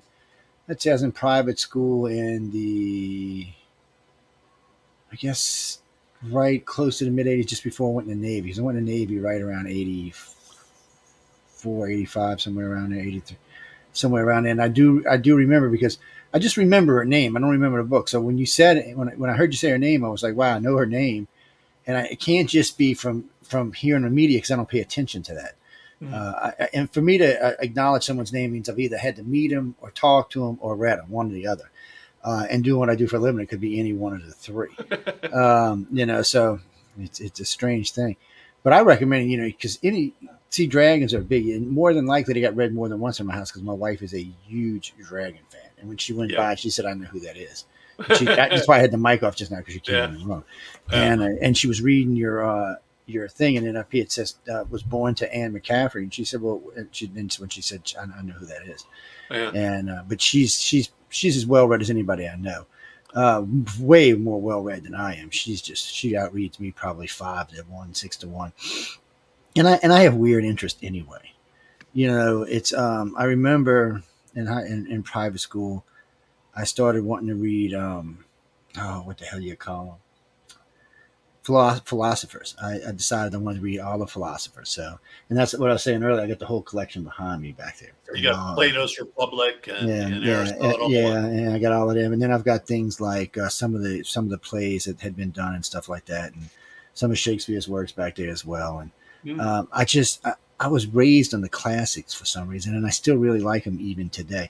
It's like Doctor Who when he went back and met Shakespeare, when he went back and met um, uh, what's his name? Not Leonardo. Um, oh, the painter. Um, Van Gogh. yeah, Van Gogh. One of my one of my favorite episodes. It is one of my favorites as well. It was well done, and at the end, Yeah. the very end, he made everybody cry. It was just, it was a Yeah. well done episode. Uh, compared to Doctor Who today, I, I don't. I, I hope they got new runners coming in for this season because They're they're bringing back uh, Russell T Davies. thank God Um, because I like this. This woman would have been a good doctor, but they never gave her a chance. They yeah, just they they, they, they, they wrote her out of it. I was like, come Yeah. on, what are y'all doing? yeah. No, I think and, Jodie uh, Whittaker's got a lot of lot of chops. Well, I seen her in some have been a other great- stuff. Great doctor, and they just didn't give her a chance. and, and and matter of fact, when she was doing an interview um, for something else she's going to be doing, and they said she said, "Well, I just never felt like I was ever uh, allowed to be the doctor." She said, "I was never allowed to get angry." I was never. She said, "I didn't have the emotional range as the other doctor," which was true. Yeah. One of the biggest complaints I've heard from people: "Oh, she never got angry. She never got." Because the doctors always get mad. Somewhere along the line, the doctor's going to get pissed, and oh well, you better get your ass out of his way or his way. Yeah, I, And, I uh, think you know it, it smacks to me of sexism. It's It like does, you know, girls can't can't go ahead and get angry. It's kind of like really. And then they wanted to use her for a woke Doctor Who. And I keep telling Oh. this to people. This this is something that for some reason Hollywood's learning and, and BBC's learning now, and so is football and all. And the problem with America is is we don't go watch Doctor Who or watch the NFL or watch hockey because we want to hear your political views. That's not why we're there. If we want to hear your political views, we will pick up the remote and go over to NBC or CNN or CBS or ABC or Fox or whoever the hell it is that you watch, BBC, you know, it doesn't matter. That's where you want to. get. where you, I don't want to hear football players taking a political stance. One, I don't think they're informed enough to take one. Um, you know, some of them might be, but the majority of them are not. So just stay out of it. And uh, we, we're gonna no, I don't want to see that. I don't, don't want to see people taking political stances of any kind in any of this stuff. I just don't want to see it. To me, that takes the relaxation out of why I'm there. I'm there for the fantasy. I'm there for the fun. I'm there for the science. I'm not there because I want to hear you tell me I'm wrong, right, or whatever about someone's where to go to the bathroom. I just I don't want to hear it. And uh, and you know, it's one of the things. A lot of the interviews we did um, with a lot of the newbies in the last three years was how are you going to deal with wokeness in your in your in your writing? Not so much in your illustration because it doesn't seem to matter as much as in the illustration. Because me and Echo had a ball with her nudie with her nudie. Uh, yeah, what did she call her? She had a name for it, but anyway, we had a lot of fun. Um, so I asked him, "How are you going to do with it?" And and a couple of them conversations got lengthy because, you know, are you going to take it on full head? Are you going to even include it in your novels or your books or your short stories? Is it going to matter to you one way or another? And what I found was, is the people who were there that were in that category weren't planning on including it in their books, which I found strange because you know Uh-huh. they're in that category. I would figure you'd want, since you live in that lifestyle, you'd want to put it in a book. They were all telling me no. But a lot of the younger writers, not so much if they were over 40, it wasn't something they were going to really consider putting in their books, unless it was just a character that developed. Um, but the younger ones were just we're talking about, oh, I should have two of these and one of these and three of those and one of those. So I said, look, I'm not a writer. Uh, I said, I'm just gonna give you a piece of advice as, as somebody in the media. Don't do it like that. I said, you you you will put you, you will not. I said, you might get some crazy lefty somewhere to buy it and play it on one, but it's it. It- It's not going to ever go anywhere else. I said, you got to remember. I said, when I do news radio, I do it for everybody. I said, I'm a centralist anyway. Uh, I said, I'm not a centrist. I'm not a Republican. I'm not a Democrat. I said, I've lived those lives. I said, when I was born, I was born into a Republican family. I said, these people are crazy. So I said, I said I became a Democrat, and later on, I was like, oh my God, these people are even crazier. And uh, so I got away from it. I was going to be an independent, but independents don't have no direction; they're just independent.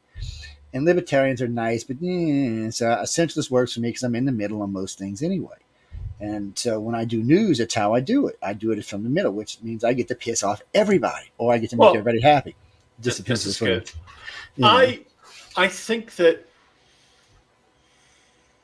I I I tell stories. Hmm. That's that's what I good do. thing. Uh, and And we so need more of you. thank you. Lots more of you. you. I, and but I I am not afraid to go look at things. Uh, I do tend to agree with mom. When mom was working on Dragonflight, uh, the, the question of, of race came up, and she felt that that far in the future, it's about 5,000 years in the future, Mhm. that that people would probably look almost all the same. They'd be fairly well blended by then. Race Mhm. would not be an issue. Uh, and so that's how she wrote the, the whole thing with Dragonflight. And she's right. Um, there's been several big groups got together, big science groups that got together and said at one time, at one point, actually they call it reversion because most people don't know this. Two million years ago, everybody on this planet was brown eyed, brown hair, and brown skinned. yep. That's just who we were. Yep. Somewhere along the line, RH negative popped in and created mutations, which gave us green and blue eyes, and, and moving around the planet gave us different colored skins. But that's what we were. So now what they're saying is through breeding, interbreeding, eventually we will breed ourselves back to, we'll have different colors and different eye colors, but we will go back to basically, for most people, a medium to light brown skinned race. Uh, only the places where they, you still live in the sun will you have dark skin anymore. That's just science, guys. It's just the way Yeah. we're going to be. But it's worse than that or better, depending on how you look at this. So right now, you can you can you can do designer babies in case y'all didn't know that. If you can find not in this country because it's illegal in this country, but you can do, and we do have the technology in this country to do it, but we won't do it. You can do designer babies, but it's even more than that. In hundred years, five hundred years, thousand years, they're going to take a sample of your blood or their the child's blood. and They're going to say, okay, this kid is can this could happen to this kid, this could happen to this kid, this this kid could be this, this, this, this, or that, and these would be things he's predestined for, or or have something in his that might make you move that direction. Would you like us to take it out? And most parents are going to say yes. So things that are a problem in today's society will not exist in the future. And I can Yeah. bet your ass an advanced alien race is not fighting over what bathroom you're going to. Uh, so there's a difference in the way we look at the world right now because we simply don't have the technology to change it, but we will in less than 100 years. For me, it's not so much it's for me it's more about should we change it do we have the right to breed a whole section of our population out that's really what the question is going to come to and i'm not the one that's going to have to answer that so i don't have to worry Well, that's why I write. That's why I write science fiction. and, and I she- got- but and science fiction is a good place to work on Yeah. that question Yeah. you know babylon 5 worked on a lot of those questions if you don't know who babylon 5 is you better go get your ass educated okay look babylon 5 is, is is one of the best sci-fi series out there it's not the technology as far as how it looks today mm, it's it's dated. It's dated. It's it's 90s it's you know mid 90s it's it's a dated technology. The But colors are those- very very vivid. Yeah, some some of those episodes were among the best television I've ever seen. oh i know they are. And uh it, Yeah. it won a, it won a few awards but there was a lot of wisdom in this show. And, and Yeah. it, it portrayed us in a true light. And when i there's very few sci-fi series that do this they took man we wormed our way into space we couldn't go faster than light we found some race that gave us some gate technology felt pity for us and gave us some technology yeah, So then we go get out in space. We try to build some base. The damn thing blows up three or four times. Finally, they get one out there. And what's the first thing they do is invite everybody and start doing politics. Oh, yeah. And I'm talking politics, just like you'd see on the planet today. They were politicking it away, man. With just they were just different races involved. Instead of different countries, They were different races. Yep. But what do you mean? Alien race? Let me tell you something. I doubt any alien race will ask us to be friends until we become a united planet because I doubt anybody who's a deep spacefaring race is not I, I guarantee their their world's united. There's no way that you can get out and colonize the universe with a divided planet. It's just not going to happen. I mean, we can do we can get in a solar system, but getting into deep space is a different thing. Uh, it's going to take everybody. So, so as a counter view to that, get in you there, can go baby. pick up a copy of the Jupiter game, where we're pretty much as we are right now, and the Europeans have just uh, pulled a, a starship, no, sorry, a spaceship into orbit around Jupiter, and a, a, a bunch of aliens pop up and want to trade with us. Um, that's my book, Todd McCaffrey. Hey, Um, that sounds good. it's, it's I a like Jupiter game, like so it's a lot of fun. But I but I actually try and take on this issue of could we be a spacefaring race and still be divided? Um, Oh, we could be a spacefaring yeah. race and be divided, but can we be uh, in, involved in the global community? No, man, that's not going to work. There, any, I, I doubt anybody's going to let us into any kind of real community until we become, uh, uh, because then you'd be picking sides and choosing sides. Oh, we're going to deal with America, we're going to deal with Russia, we're going to deal with China, and we're not going to deal with everybody else. Well, that's just going to start a war back here on the planet. So, I Um, I I do think I could I, as a science fiction writer, it's kind of like throw me a problem and I'll come up with a solution. So for me, part of this was okay. So what do the aliens get out of dealing with a divided planet? Well, they get really good deals. Uh, you know, not good for us. I do basically agree with you, however, that I think we need to be united as a planet uh, in order to do pretty much anything. And we've we've kind of been ignoring the fact of, of how united we are.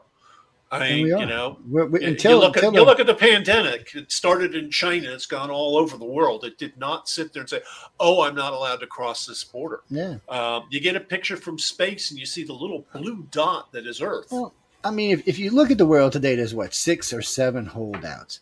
Russia didn't want to be a holdout; it was trying to become a democracy until you know who took over. We're not going to mention his name because we love him, but uh, Putin and uh, Putin, you were the manly man. We all loved you, and then you lost your mind. What's going on, dude? Get it? I know you only got three years left to live, but come on, man, don't be nuking the planet. Uh, you have daughters and stuff that live in Russia, and you know if you nuke us, we're gonna have to nuke you back. Well, maybe not. Biden might forget where the nukes are, but still, something's going to Uh, happen. uh, I don't believe that. I think I think for for for all of his long catalog of flaws, he's enough of a politician that he knows how to push a button. Yeah, Uh, well, talking about thank, like- thank, yeah, thank, thank God he, they have to be other buttons pushed because he makes me nervous. So does Putin. though. Putin, Putin makes. Well, Well- I'm scared. Biden might just, eh, man, stretch out Putin, and there goes World War Three. No, well, Um, we're. I mean, fortunately, it don't work arguably, we're way. in World War Three right now.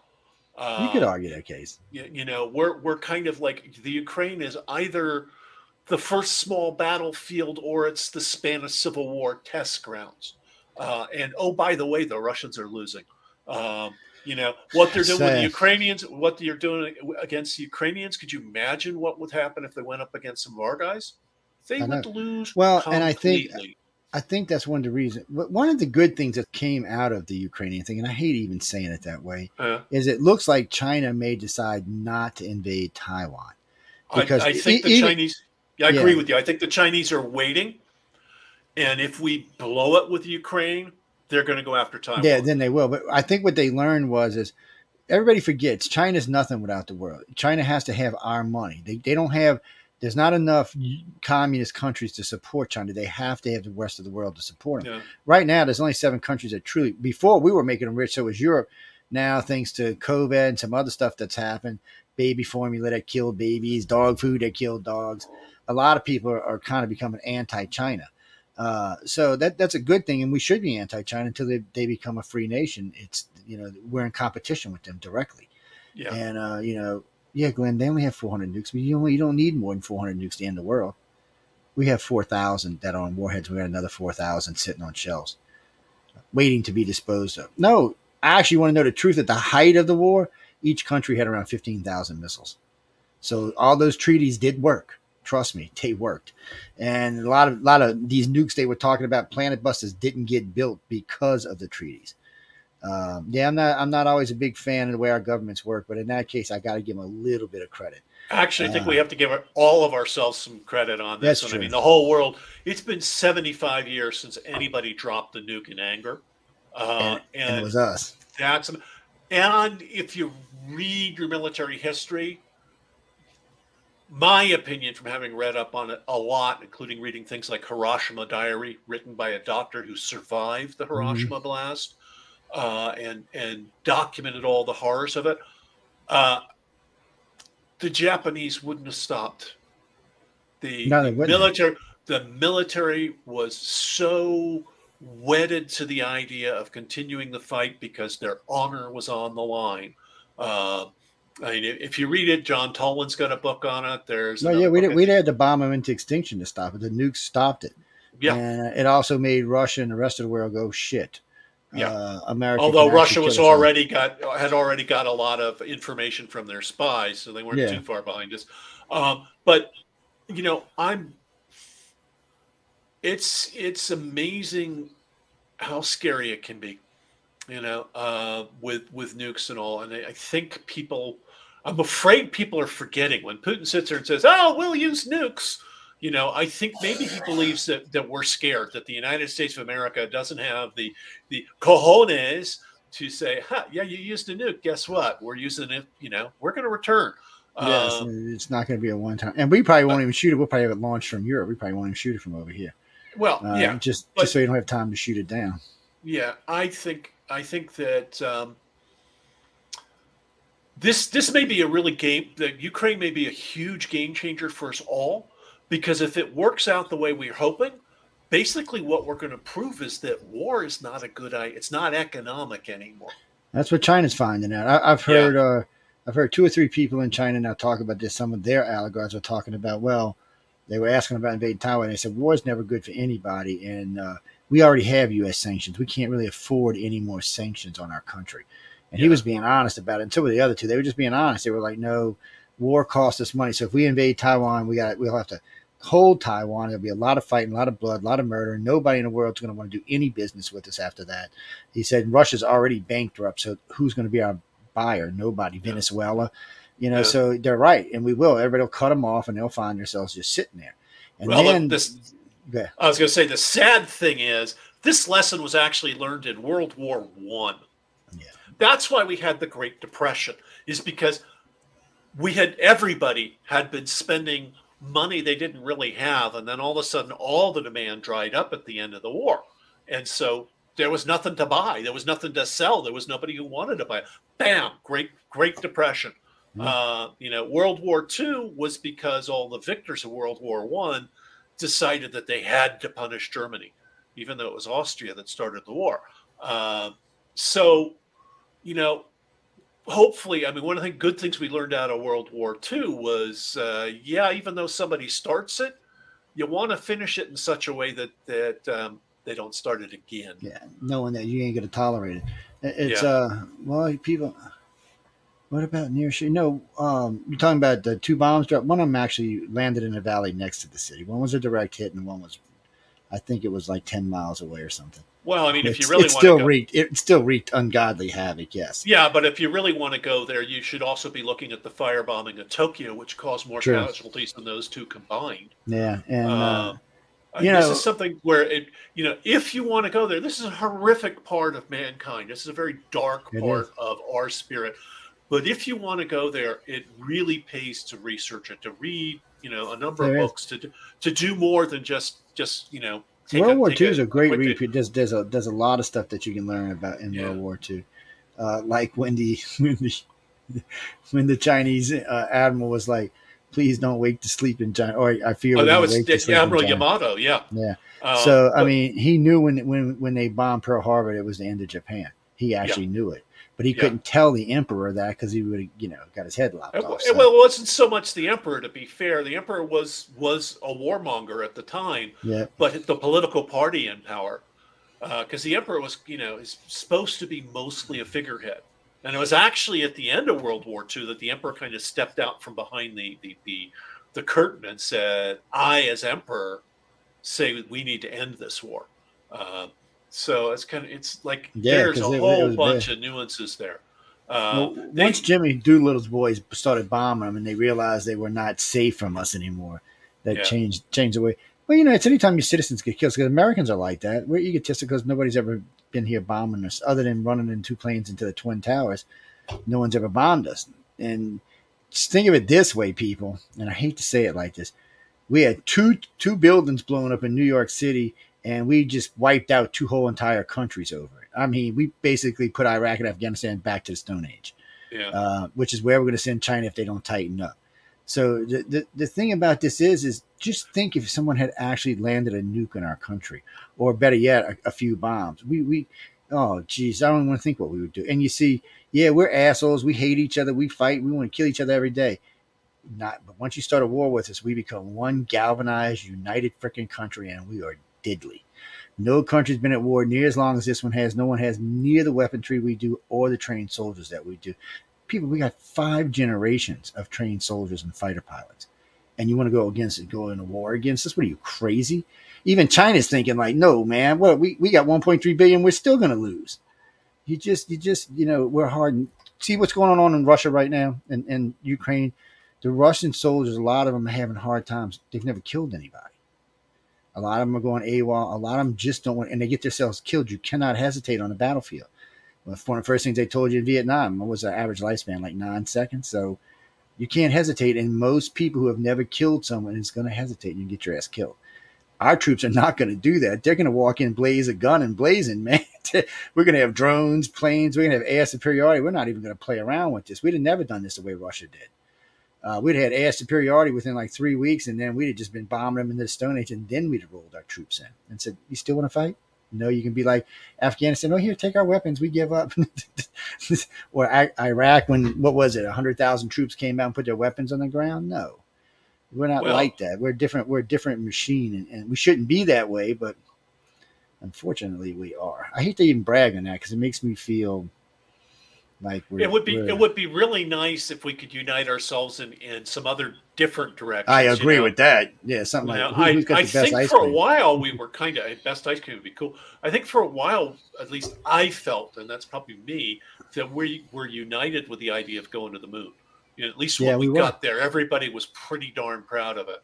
Uh, and I think we should do big things like that again. For that matter, Elon Musk, for all that I can criticize him, you know, SpaceX is freaking amazing.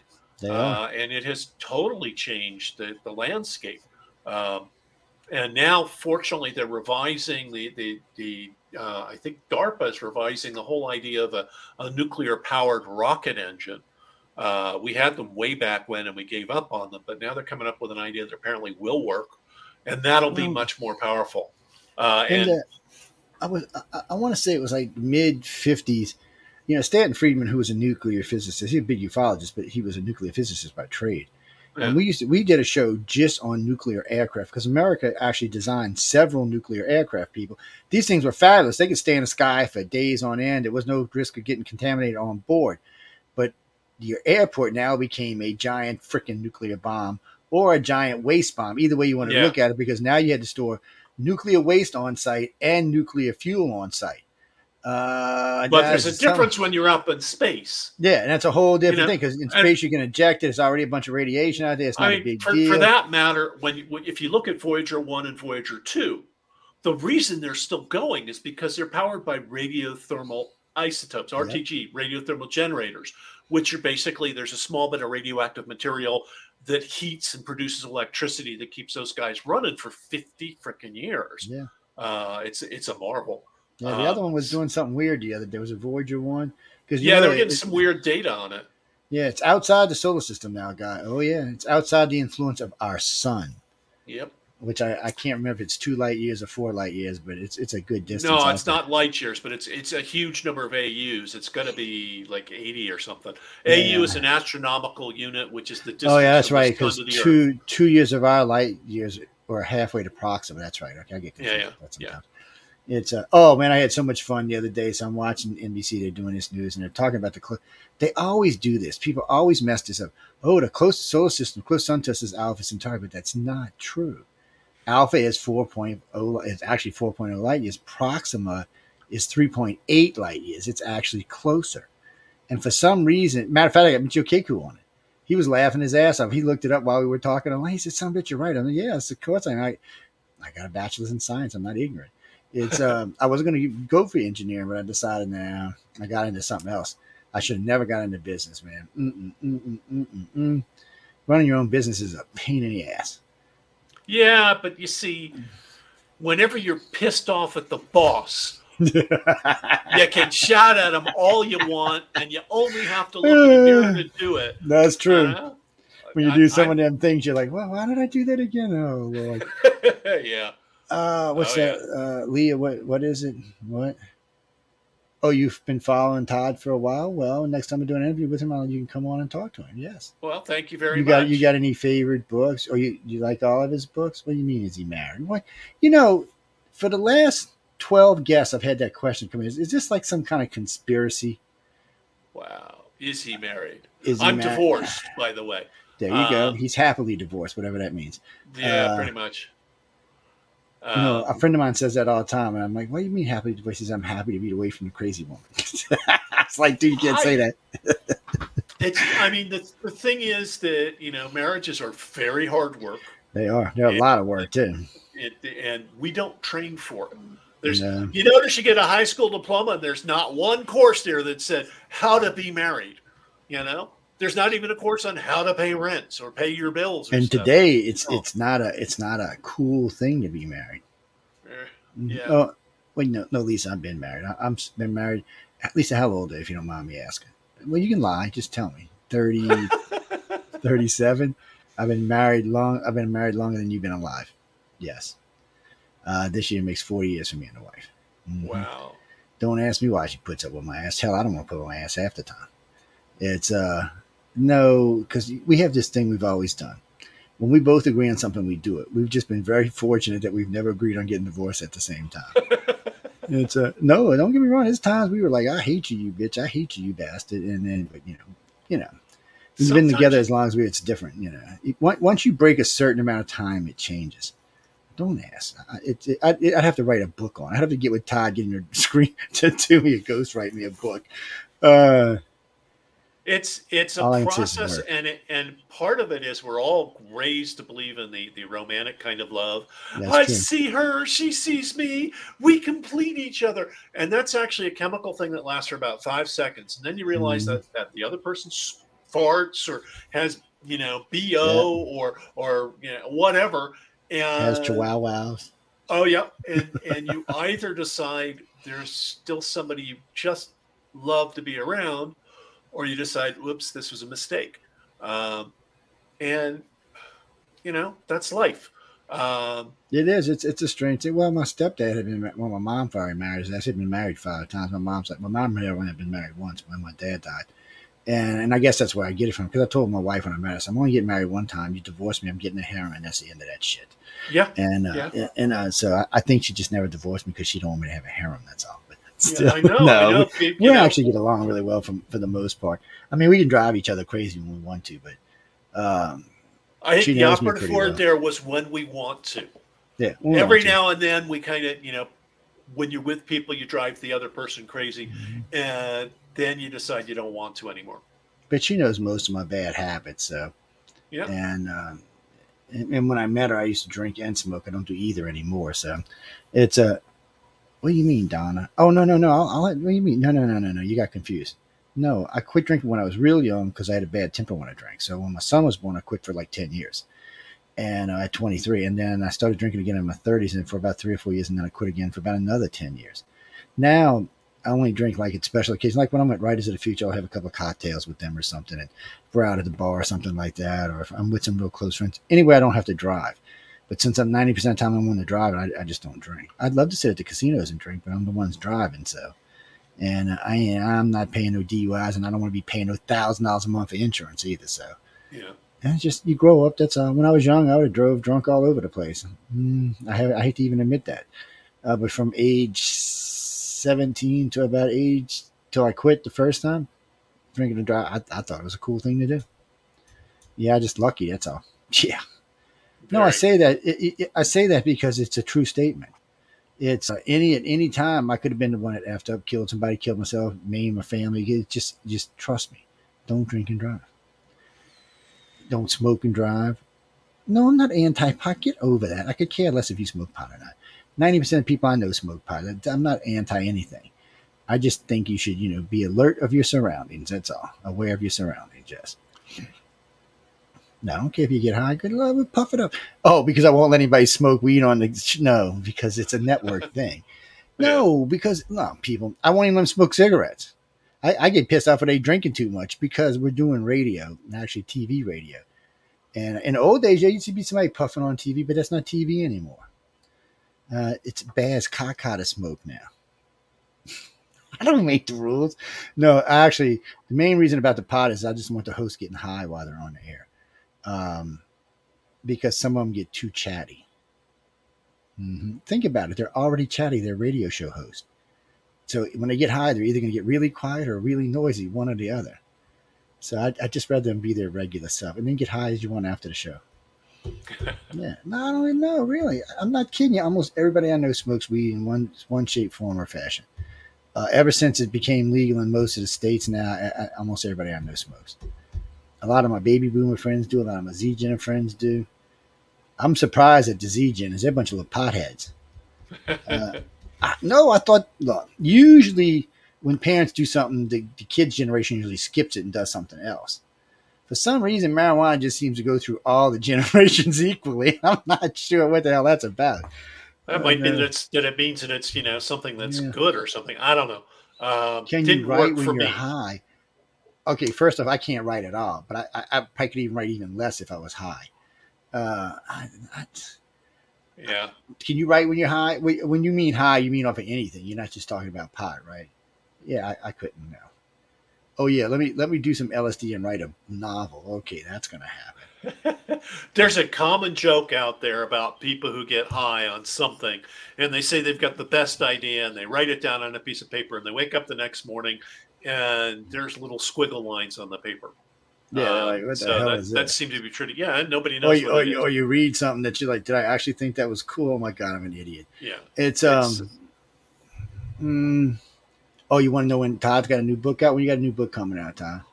Uh, actually, I just finished the first draft of the latest one in the Canaris Rift series. I got four in that series out now. First one is called Raw Space. We're 600 years in the future.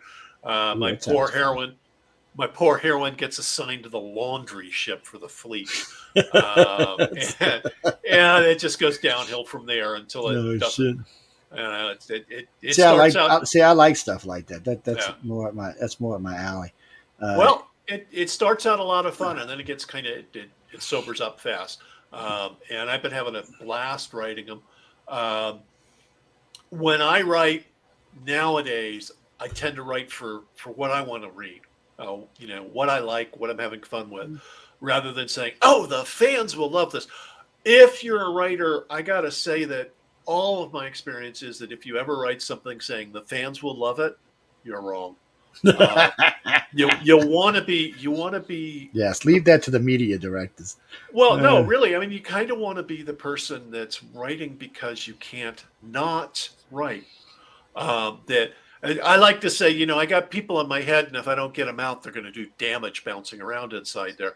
Uh, and it, and it's like that. I mean, I the way I'm writing now is different from the way I wrote before uh, years before, and I may go back to some of it. But right now, I'm doing what we call pantsing. It's kind of like I say, hmm, so what if you were assigned to the laundry ship and a fleet? You know, what would happen then? Oh, what if this happens? What if somebody releases a bug that eats all the clothing on your laundry ship? How do you tell the admiral what's happened to his best suit and stuff like that? And so I go on, you know, I go like, huh, let's see what happens now. Let's see what happens now. And and it's a lot of fun. Now, when I do this, I'm looking at my characters. So I when I originally thought of this idea, I thought, hmm, okay, so I'm gonna have a spaceship full of naked people. I can play this for laughs, or I can play it seriously, you know. If yeah. all of a sudden in the Navy we had an aircraft carrier where all the clothes got eaten away by some bug, what would they do? Well, they're in the Navy, they got to do their job, you know, and they'd figure out a way around it. Um, That's so, right. Wrap some so, Visqueen around your ass and get back well, to work. whatever, you know. Actually, they didn't. You know, it was kind of like in this case, it it turns out that, that there's a, a people. Oh yeah, um, but but it's uh, it was a lot of fun, and it goes on and it gets weirder and more interesting. Uh, it turns out that there's an alien universe out there, and they don't like competition. Um, so I just finished book five. It should run for six books.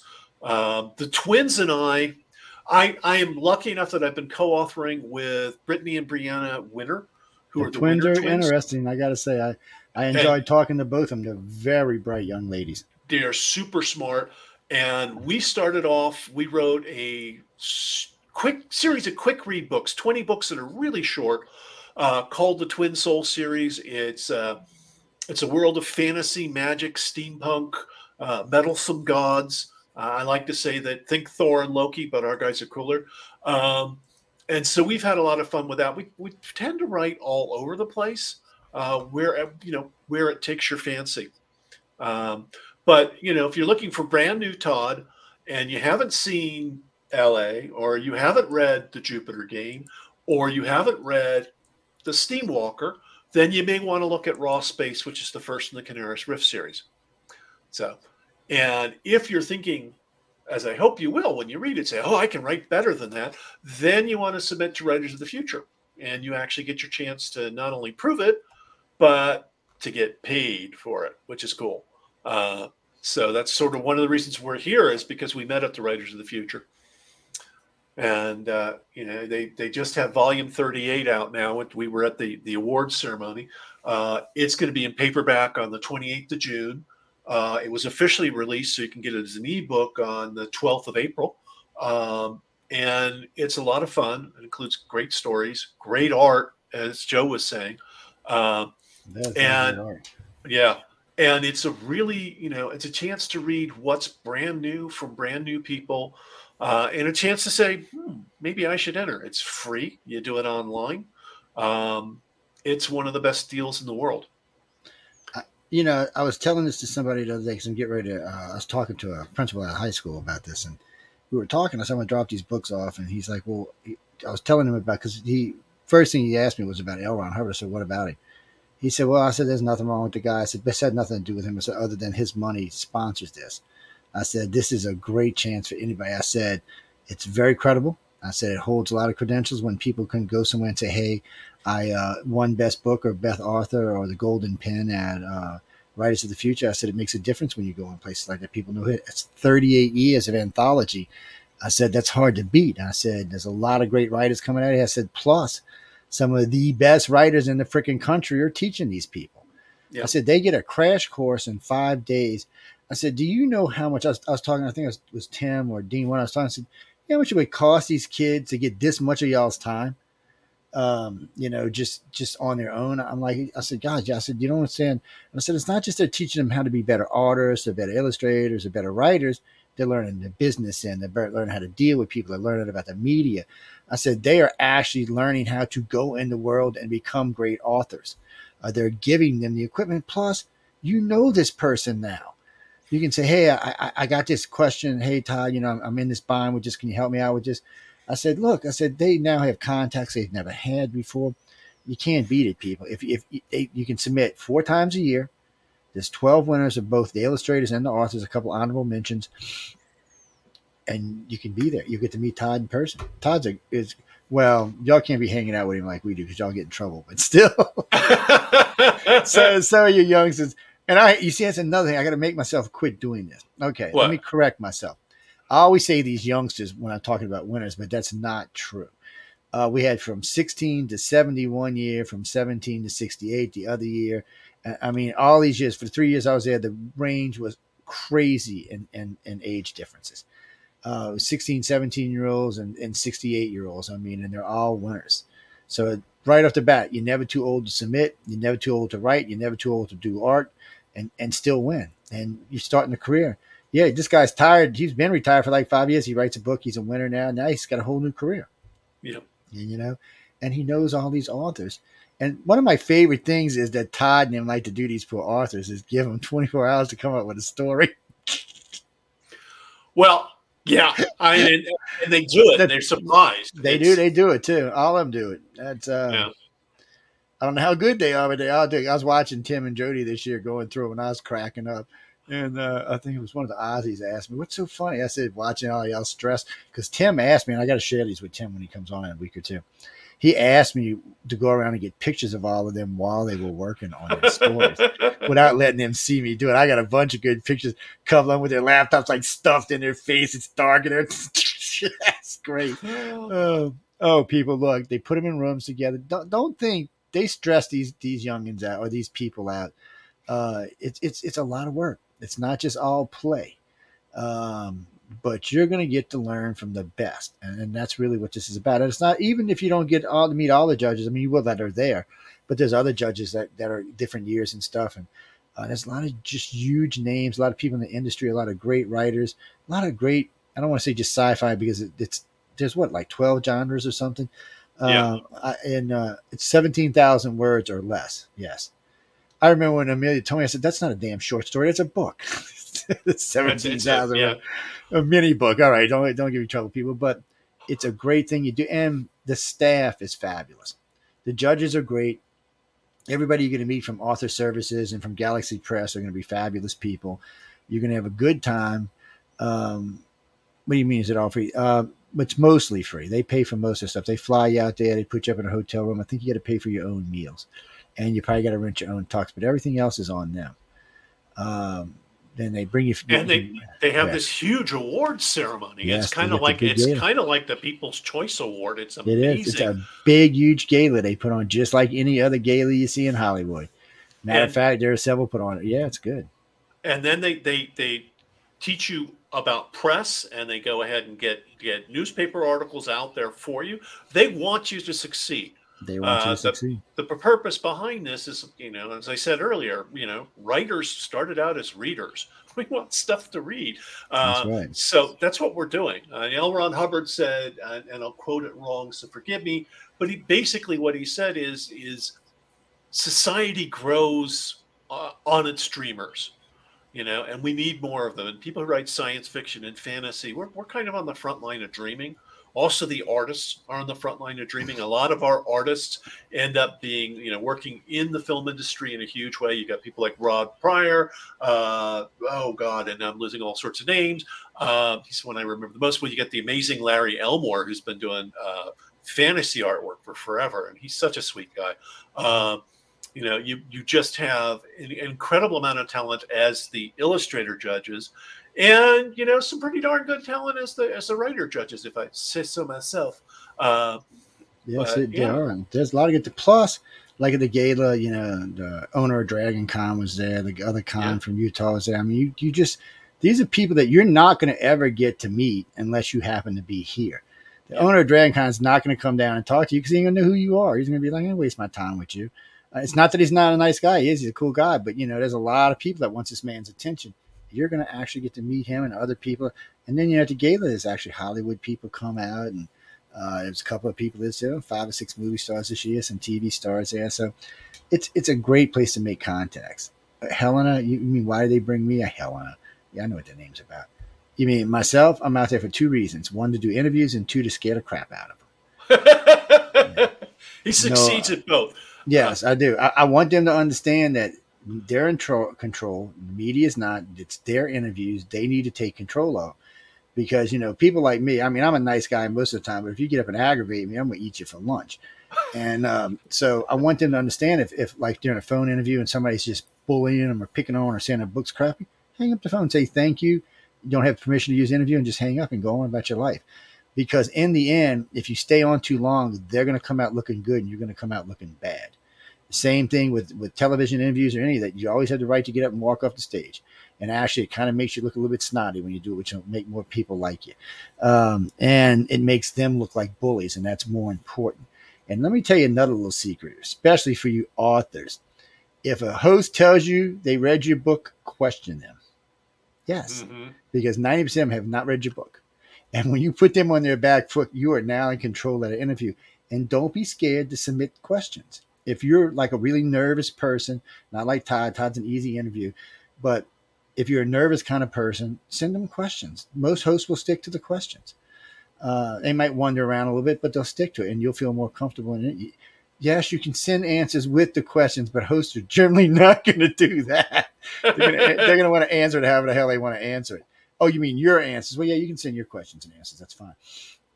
You shouldn't. by the way, by the way, you're getting some of the advice some of the writers and illustrators of the future get yeah. at the last day uh, at the week long conference because Joe talks to them and says pretty much the same thing he just said yes. here and more. Yes. Uh, so, so because I, you know, I'm friends with all these guys. I want to see everybody do well, and I tell them all the time if I can help. Because who was it? One of the hosts was one of the judges was telling me something about some asshole. I said, "You tell him." I said, "I'll tell you what. You schedule a meeting with him and let me deal with his ass. I'll show you how to deal with the media." I said, "When I'm through with him, he won't even talk to you again. If you listen again, He's like, who's that asshole that you sick on me? Uh, y'all forget in the old days I was mean. I, have chilled with age. I'm mellow with age, but I still got that mean streak in the back of me. Um, oh yeah, that was that was what I was famous for is taking people who were lying and, and just ripping them into pieces. Um, and I'm good at it. Yes, my wife. I used to. My wife was a good fighter, so it taught me a lot of it. So was my mom, for that matter. Um, no, really though, you're the ones in control. Doesn't matter what you do when it comes to the media yes, you can sell your soul to the media and you might get you rich and famous, but somewhere down the line it's going to bite you in the ass. Um, it doesn't matter how big you are either; it can still bite you in the ass. You have to control the media. You cannot let them control you because uh, that's what they want. Just like they control the narratives now. All, everything we see on television is controlled by two sets of media, basically, and you pick which side you want to believe in. I don't do that because I, I'm all over the place. And for American news, I usually watch BBC. I tell all my friends if they want to know what's going on in Canada, watch the U.S. because I got we got six Canadian hosts. So when I'm talking to them about what I see in the news here, they don't even know the hell what's going on in their country. Hmm. Uh, so same thing with us. I'm talking to my friends watching BBC over there, and they're going, "Joe, you where, where you been?" Uh, because it's just the way it is. The, the you know, it's like the um, well, right now we're going to hear about the guy who tried to kill the judge. That's what we're going to hear, or tried to break into the judge's house. That's what we're going to hear for the next day and a half to two days uh, they just get on a kick and they stay on it. And well, my biggest problem is, is okay. There's a lot of bad news in the world. I understand. There's a lot of bad things going on, but you know what?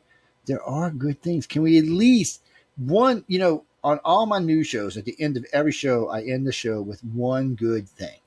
Whatever it may, it may be something stupid or goofy, but it's something that's good that makes you think, okay, the world isn't just a crap hole. Uh, and I think our media needs to get back to that, or at least reporting the media. Yeah, yeah. get in trouble. Uh, uh, I know we got to get out of here pretty soon because it's getting late. Oh shit! Yeah, we like twenty minutes over. I'm Uh-oh. surprised. I'm surprised. Uh, uh, Michelle hasn't sent me some nasty email. I get the hell off the radio. wait, wait. Well, the way StreamYard set up, we can double stream, but they don't get the main the main radio until I get off the air because I own the uh. network, so that's how it works. hey, I supersede everybody. That's just how it is. Todd, you're always great to have on, man. We'll have to get you back on talk some. We'll get get into the books to. a little bit more often. Yeah. Well, actually, no. I wanted to get into him with some more sci-fi too. But he's a big sci-fi fan like myself, yeah, yeah. and, and uh, sometimes we'll geek out. I, John had John. I had John geeking out so bad one night the audience was laughing. and uh, well, because you know, John's sometimes people get confused with me sometimes because they see me in suits and they think I'm really just very straight, and I'm not. I, I like to play around, but John is, so I love to torture his ass no, he's got a sense of humor. No, he's just, he just, you know, he's just a little, a little more straight run than me. I'm not tied yeah. myself up. Oh, he's a great guy. We get along fabulous. I have a fun, great time talking. Matter of fact, in about two weeks, he's going to be coming on. Uh, we're going to be uh, starting to plug for the um, podcast awards. We got five shows up, including his, oh, wow. for podcast awards. So yes, you're going to be hearing this all the time. Vote, vote, vote, vote, vote, vote, vote, vote, vote. You know how many times I said vote last year? Jesus, I could have retired if I had a, just a penny on each one. Again, guys, Todd McCaffrey, he's a great writer. I should be out there checking him out. Uh, you can find him on Amazon. Matter of fact, I'm pretty sure you can find him anywhere that they have books sold. I know when I searched a little while ago, he came up all over the place. Uh, y'all seen just the one off Yahoo had the books listed. Amazon's got a bunch of books listed over there. Don't be scared. Buy a book. And remember this, and I tell this to people all the time. You know, I know people whine, they go, oh, it's economy's this, economy's that. So you can buy a book, you can read the book, and give the book away as a Christmas present or, or just give it to your kid to read or give it to somebody in your family to read. That's how I learned to read a lot of different things because the books would get passed around in my family. By the time I'd get them, half the time everything was bent and pages were missing and shit. But still, I'd have to, hey, hey, what happened here? There's no page here. What, was this crucial? Did something happen here? Uh, you know, but, but but do it. I mean, we share books all the time. I'm a big, big promoter of literacy. Um, I, I, live in two states. I live in Louisiana and Mississippi, probably the two most illiterate states in the union. Uh, and we're going to try to change that. Uh, I noticed that just colleges are working hard on changing it, and projects like we're got going where we're going to be donating books to the different schools. Well, just you know, if you can get a kid to read any of these anthologies, he's going to be fascinated. Unless he's just a little thug boy, he, even then he might still be fascinated. Just, just you know, hold on before we get out of here. Is this it? Oh yeah, can we get a little? Let's do a promo. Oh, let's do a promo. Where is it? Wait, where's 38 at? There it is. Oh, there it is. Oh, let's see. There's Bob. Bob says hi, everybody. Oh, good. Hi, Bob. And this, of course, is 38. Uh, this is the one where this is the one we're talking about right now. If you look over there, though, you will see uh, there's uh, what? How many? There's A a, bunch, bunch of of books. them, there. yeah. There's a bunch of Yeah, there. yeah. So, so that's like 30 through 38 right there. And then, like I said, Mission Search there, and you can see what this is what we were talking about ear- earlier. Echo when she was doing an interview, she's seen Yeah. this. And this is an autograph copy, people. You know, You're Yeah. not getting this. It's just Special. like just like the damn picture behind me. Y'all been trying to get. One guy offered me five grand for the damn thing. John Well, sent me this. I don't know if you can see it. Hold on. There it is. Oh John, wow. John sent me this one. It's it's it's Wow. copy number eighty nine. Oh Uh, wow. it's signed the whole nine yards. And uh, he's like, I give you five grand for it. I said, Yeah, give him a picture. Get up my damn picture. I had a great pad that Dory sent me that I rented a car to pick them up when John and Emily came in town. And it mysteriously disappeared somewhere. So me and Avis have been fighting about that for a few weeks. Um, because I fortunately I know the guy who owns the place. uh, So I don't want to call him a thief, even though I pretty much did. I'm sorry, I'm, I'm rude sometimes. But hey, guys, we got to get out of here. We run way late. If you want to find Todd, give me email, websites, anything you want you want him to go visit. Todd does a pretty good uh, lecture too. Y'all should check him out. Oh, you're going to be speaking anywhere this rest of this year? I know we're getting halfway through the year. well, I'm now. gonna I'm I'm gonna be at San Diego Comic Con, Oh, Comic Con. and then I'm gonna be at Salt Lake City FanX, and I'm also gonna be out here at Las Vegas Comic Con.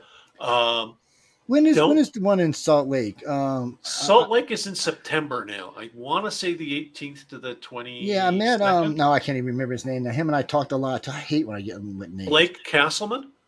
Uh, yeah, the, the gentleman who runs it or is in charge of it. Yeah, Uh, yeah, yeah. Programming. Yeah, Nice guy. Yeah, him and I had a, we had quite a few talks. He said, well, why don't you come up? Why don't you come up? We'll get you a table or something. You should said, come on out. So They're going to have Bill know- Shatner as a guest over there. You Oh, are they? How many um, more times are you going to see Bill Shatner? I know that's actually right. that's actually a good sales point too. yeah. Well, I used to go up there to uh, lecture. We used to do a ufology lecture. Oh, I can't remember the name of the town. It's about ninety miles it's in Utah, but it's about Provo? ninety-five miles from um, from Area Fifty-one because we went Oh, down wow. there as well. Oh, by the way, people, don't hit a cow because you got to pay for it.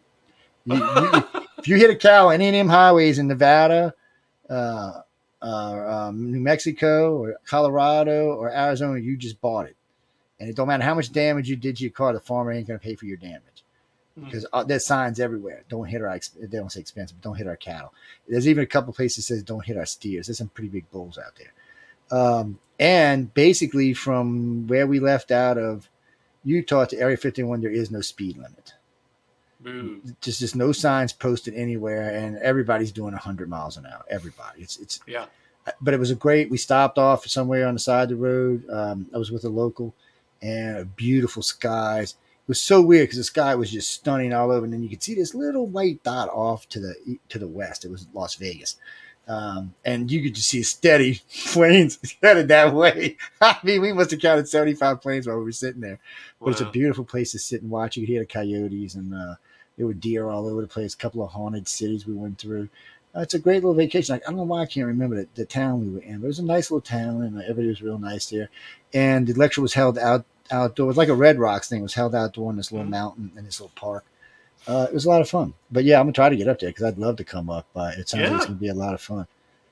Uh, you mean Dragon Con? Oh, my, well, my sister lives in Atlanta, so I might go up to Dragon Con. Maybe. Dragon Yeah. Dragon Con is an amazing event. It's a lot of fun. I haven't been in a while, uh, but I'll probably get back there at some point. Yeah. Uh, but it's it's kind of like it's it's its own different world. Uh, It's like Comic Con, San Diego Comic Con is 150,000 people. Uh, so it's another one of these. Wow, this is so different from everything I've ever seen. Uh, Dragon Con is spread out over a bunch of hotels, Yep. and it's got this incredible energy. Um, it's just marvelous, you know. So if you if you want to go to a big convention and you don't want to do San Diego Comic Con, consider Dragon Con uh, or Yeah, good. FanX. FanX is a heck of a lot of fun. They're Yeah, nice there in Salt Lake. Just you know, if and and see where you are, see what's closest to you. If you don't want to fly Yeah. somewhere, uh, I'm not recommending flying. I, I had to fly this year. I'll probably end up flying again. But people, just so you know, the planes are packed. Oosh. Even even if you're in business class, the plane the planes are packed. Wow. I mean, they are super packed. And you could have probably got first class pretty cheap a couple of months ago, but now not anymore. Not since the fuel's gone up through the roof. Mhm. Uh, it's gonna be expensive to fly. Well, you can do like I do. I have cards with like different airlines, so I get fifty percent off anywhere I fly. But um, I'm not flying unless and I can't afford first class. It's too expensive. And um, and I'm just when I flew out to LA a couple of weeks back, the planes I, had, I was on two different planes going, two different planes coming, and they were just full. Huh. I mean, it was like being in sardines, and they were seven twenty seven, not seven twenty sevens. Uh, I forgot what they were, but they're they were Boeing something another, the newer ones, and they're just packed. They're three rows on each side, and, and you're just stuffed. And uh, and I'm like like I'm not like a little bitty guy either, so put me in them seats is like oh, okay. I- I'm really wondering who them damn seats are made for. They ain't made for normal size people. No, well, you got to, you know, on that one, you got to go back hundreds of years. Um, the the idea of having different classes on airplanes came from the idea of having different classes on trains. Came from the idea of having different classes on the old stagecoaches and carriages Yep. because you could charge the really rich people an awful lot more. Yep. And that was the whole deal. Actually, I've been thinking about doing some Amtraking this year. Oh, Uh, good. you know, uh, train riding's great. It's been a long time, Yeah. people. I mean, I'm talking since I was like 18, but uh, you know, like when I got out of boot camp, when I got out of tech school, I took the Delta Queen down from uh, St. Louis down to New Orleans. Spent a week on the boat gambling and getting in trouble. And um, people, I wasn't supposed to be gambling. I wasn't 21 yet. I was 19 actually. I just got out of just got out of boot. Was in tech, and I, and I decided to come home for a week. Uh, so I had three weeks off. So I took the ship down. It was great. It was a great trip. Uh, I took a, a train out to um, uh, Phoenix and drove up to uh, Sedona. Which this year I think there's one that gets closer. Yeah, people, you can go to Sedona. Just know, just bring money with you. Sedona's expensive. Yeah. But it's a really it's a really interesting little town. It is, and there's a lot of weird stuff that goes on around it. And a good friend of mine, Melinda Leslie, uh, she does the UFO tours with the uh, infrared cameras. Ooh. So yeah, tell her you know me. She might give you a discount. Yeah, we're pretty good friends, Wow. and uh, we've done coast to coast together and stuff like that. So yeah, she's a nice person. That's what she does. That's that's. It was a great idea. It's a good money maker. she does that and read tarot. I'm pretty sure. But anyway, we got to get out of here. I keep telling we're going. We keep talking. Guys and girls, be sure to go go. Be sure to go catch out Outer Realm. I'm not sure who Michelle's guest is right now.